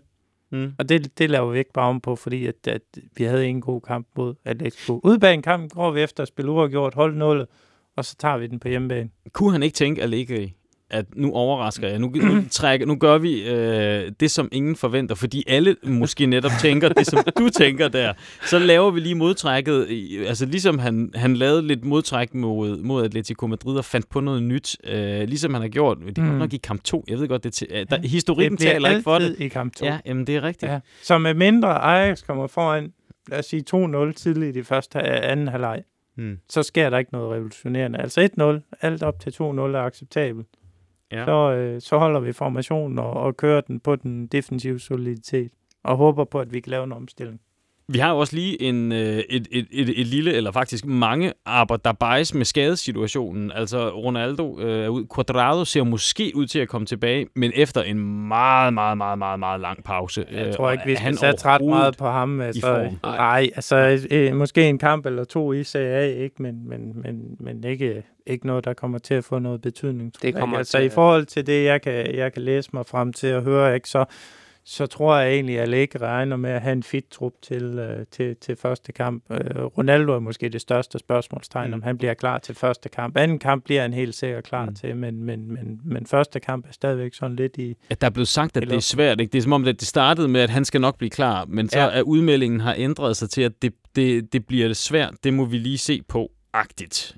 Øh, Jo, men det, det er jo klart med muskelskader, ikke? Jamen, så er det Mm. jo dag til dag monitorering, ikke? At sige, jamen, hvordan går din restitutionsproces omkring det, ikke? Altså, han, han lever jo nærmest nede i svømmehallen nu, har jeg set, ikke? Hvor, hvor han svømmer dag og nat, ikke? For at, at, at skåne musklerne, men samtidig holde dem i gang i, i restitutionsprocessen, ikke? Så. Hvis vi nu skal se, selvfølgelig vil vi helst have, at Ronaldo er fuldstændig fedt og med i, i vores kampe, der betyder noget. Det er der ikke nogen tvivl om. Men hvis han nu ikke er med, kunne der være en lille fordel i, at det så måske kunne give øh, Dybala en mulighed for at træde ind på den der scene, som vi jo også alle sammen øh, hungrer efter, at han gør.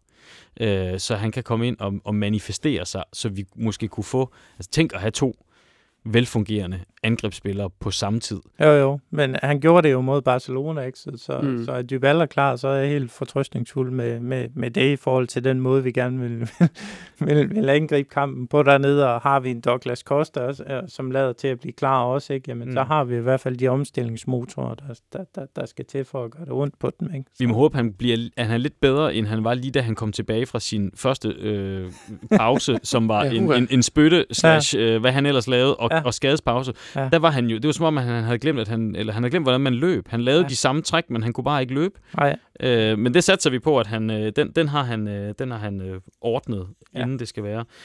Ja. Øhm, ja, jamen, øh, hvordan, øh, hvordan ender vi? Hvor- Hvordan ender, hvordan ender kampen mod Ajax? Kan vi... Åh, oh, det er et træls spørgsmål. Nu stiller jeg det alligevel. jeg tror på en 0-0 i Ajax. Ja. Det, det er det? Ja. Det, er det rigtigt? øh, Ja. 0-0 i Ajax. Nå. Er, ikke, øh, du tror ikke på, at vi får scoret? Nej. Nå. Hvad siger du, Jimmy? Øhm, jeg, jeg er relativt optimistisk omkring det. Jeg tror faktisk, jeg tror, vi vinder 2-0, men jeg tror, at det bliver på tilfældigheder. Altså ikke sådan super gennemspillet, men sådan noget kontra noget, fordi vi, vi kommer til at parkere bussen. Eller en, død, en dødbold. En frispark fra Pjanic måske. Eller Ronaldo. ja. Kunne godt. Ja, de må, Nej, undskyld, skal jeg nok. de må, ja, de må meget gerne, som, som vi siger, der blev lige vist korset.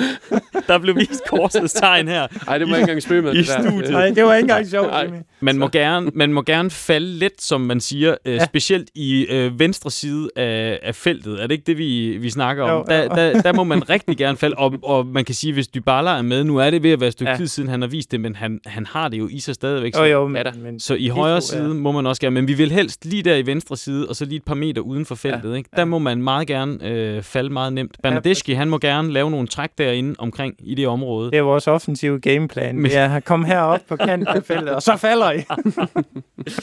Nå, mine herrer, der er, øh, vi er gået øh, syv minutter over øh, i, i, i overtid, som man vil sige, hvis det var en, øh, en, en fodboldkamp. Det skal der også være plads til. Der har været, øh, vi har ikke haft brug for var i dag. Det kan være, at vi får det ved en, ved en senere, senere lejlighed. Uh, vi runder af. Uh, skal vi ikke gøre det med uh, citatet til uh, dagen og vejen, som måske også handler lidt om det der uh, spørgsmål, som uh, en af vores uh, lyttere jo kom med, med om vi skal spille smukt, eller om vi skal vinde, og hvordan og hvorledes.